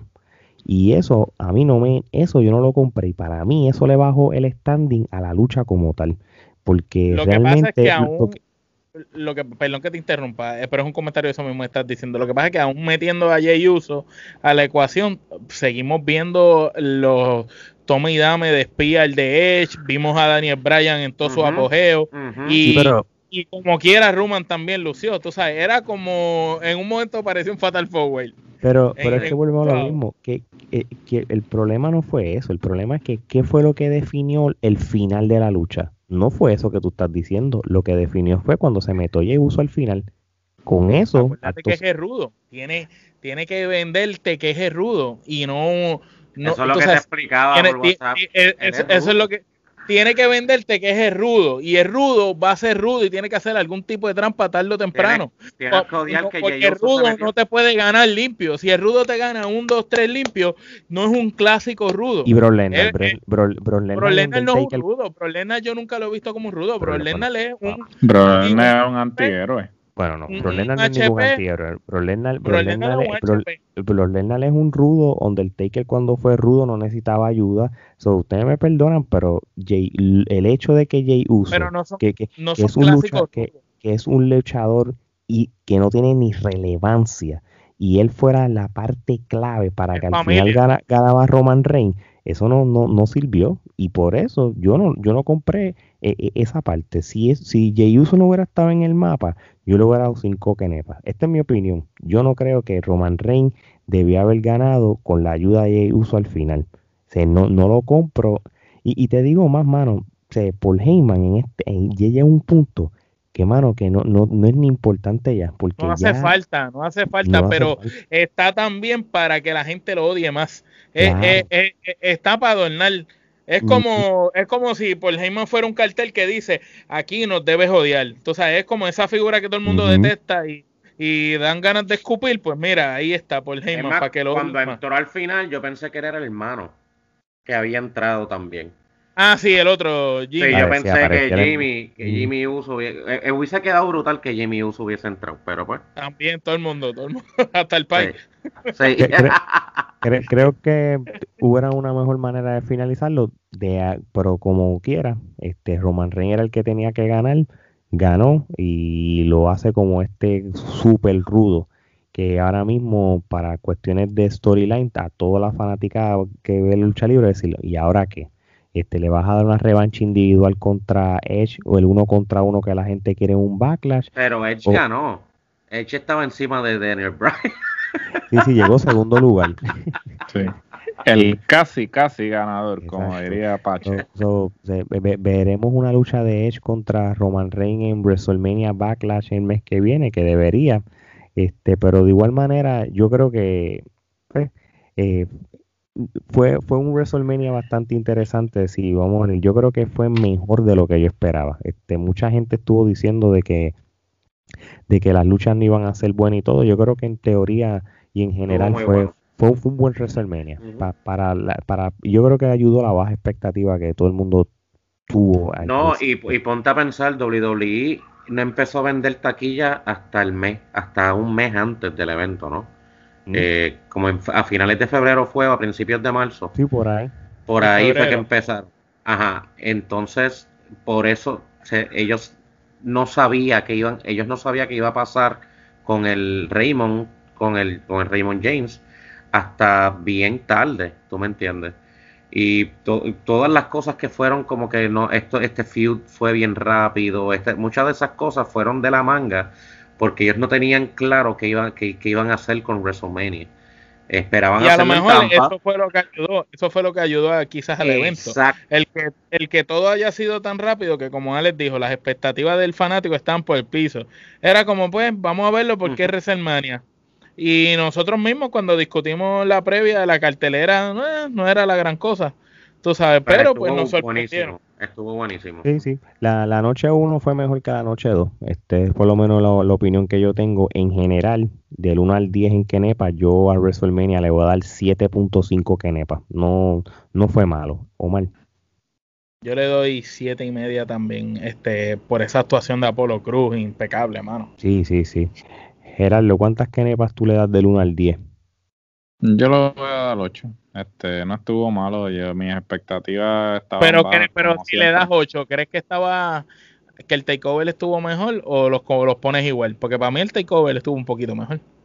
Ah, el takeover también, este, yo creo que estuvieron a la par. Esta es la primera vez que puedo decir que los dos eventos, ¿sabes? El takeover, eh, otras veces yo te puedo decir que de principio a fin este me impresionó. Sin embargo, hubo luchas en el takeover que me sí, como que bache y yo creo que fue el hecho de que fuera dos noches. Pusieron mucha lucha de relleno. Si fuera una sola noche, el takeover hubiese sido eh, igual de bueno que los pasados. yo pienso que para el año que viene ya deberían regresar a una noche otra vez. Tú sabes el problema que de lucha libre. No, tú sabes el problema que tuvo el takeover y, y, y, yo creo que ya es algo de que en un momento dado ellos van a tener que, cambiar un poco. Tú sabes que cuando alguien sobreentrena o sobreactúa y esto, ellos como que exageraron demasiado el nivel de las luchas. Y, y, tú sabes, no, nosotros nos gusta este la, el estilo de NXT, pero eh, como que se ellos parece que están en WrestleMania Week y querían hacerlo tan bien de que ellos sobreexageraron mucho las luchas y como que ya llega un punto como, bueno, pues más de lo mismo, ¿entiendes? Eso yo lo vi. Eric, del 1 al 10, ¿cuántas kenepas tú le das a WrestleMania? Yo le doy 8. Eh, le iba a dar 10, pero Bray Wyatt y Randy me quitaron. me quitaron dos kenepas ahí. Y la del Gauntlet de mujeres. Pero nada, le doy 8. Estuvo, estuvo bueno. Muy bien, muchachos, este lo logramos. Este un súper agrandado episodio donde discutimos este cuatro noches de eventos en total y realmente para la próxima para el próximo año necesitamos dos semanas de podcast para poder hacer el al, ritmo que van tenemos que buscarla para para los que nos están escuchando este tenemos que en la descripción vamos a tener que poner buscar la manera de poner noche 1 en el minuto tal, noche 2 en el minuto tal, noche 3, por si acaso llegan a, su destino escuchándolo, pues ya saben dónde se quedaron y eso, y, y apunta eso, Omar que cada, cada noche es un... Tengo un título interesante, cuando terminemos te lo digo. Así que, Eli, este, gracias por, por, participar. Tú sabes que las puertas están abiertas y a todo el mundo que, que vive en la Florida Central, Orlando, Kissimmee, todas esas áreas, For Hispanic es la banda más brutal que hay, que tocan de todo tipo de música. Así que aquí están en, en las redes sociales de For Hispanic, tanto en, Instagram como en Facebook. Así que ya tú sabes, brother, estamos a la orden. Gracias a ustedes, hermano, gracias a ustedes. Seguro que sí. Bueno, y con eso dicho, este, de parte de Eric, Omar, Gerardo y Alex, esto sería entonces hasta la próxima.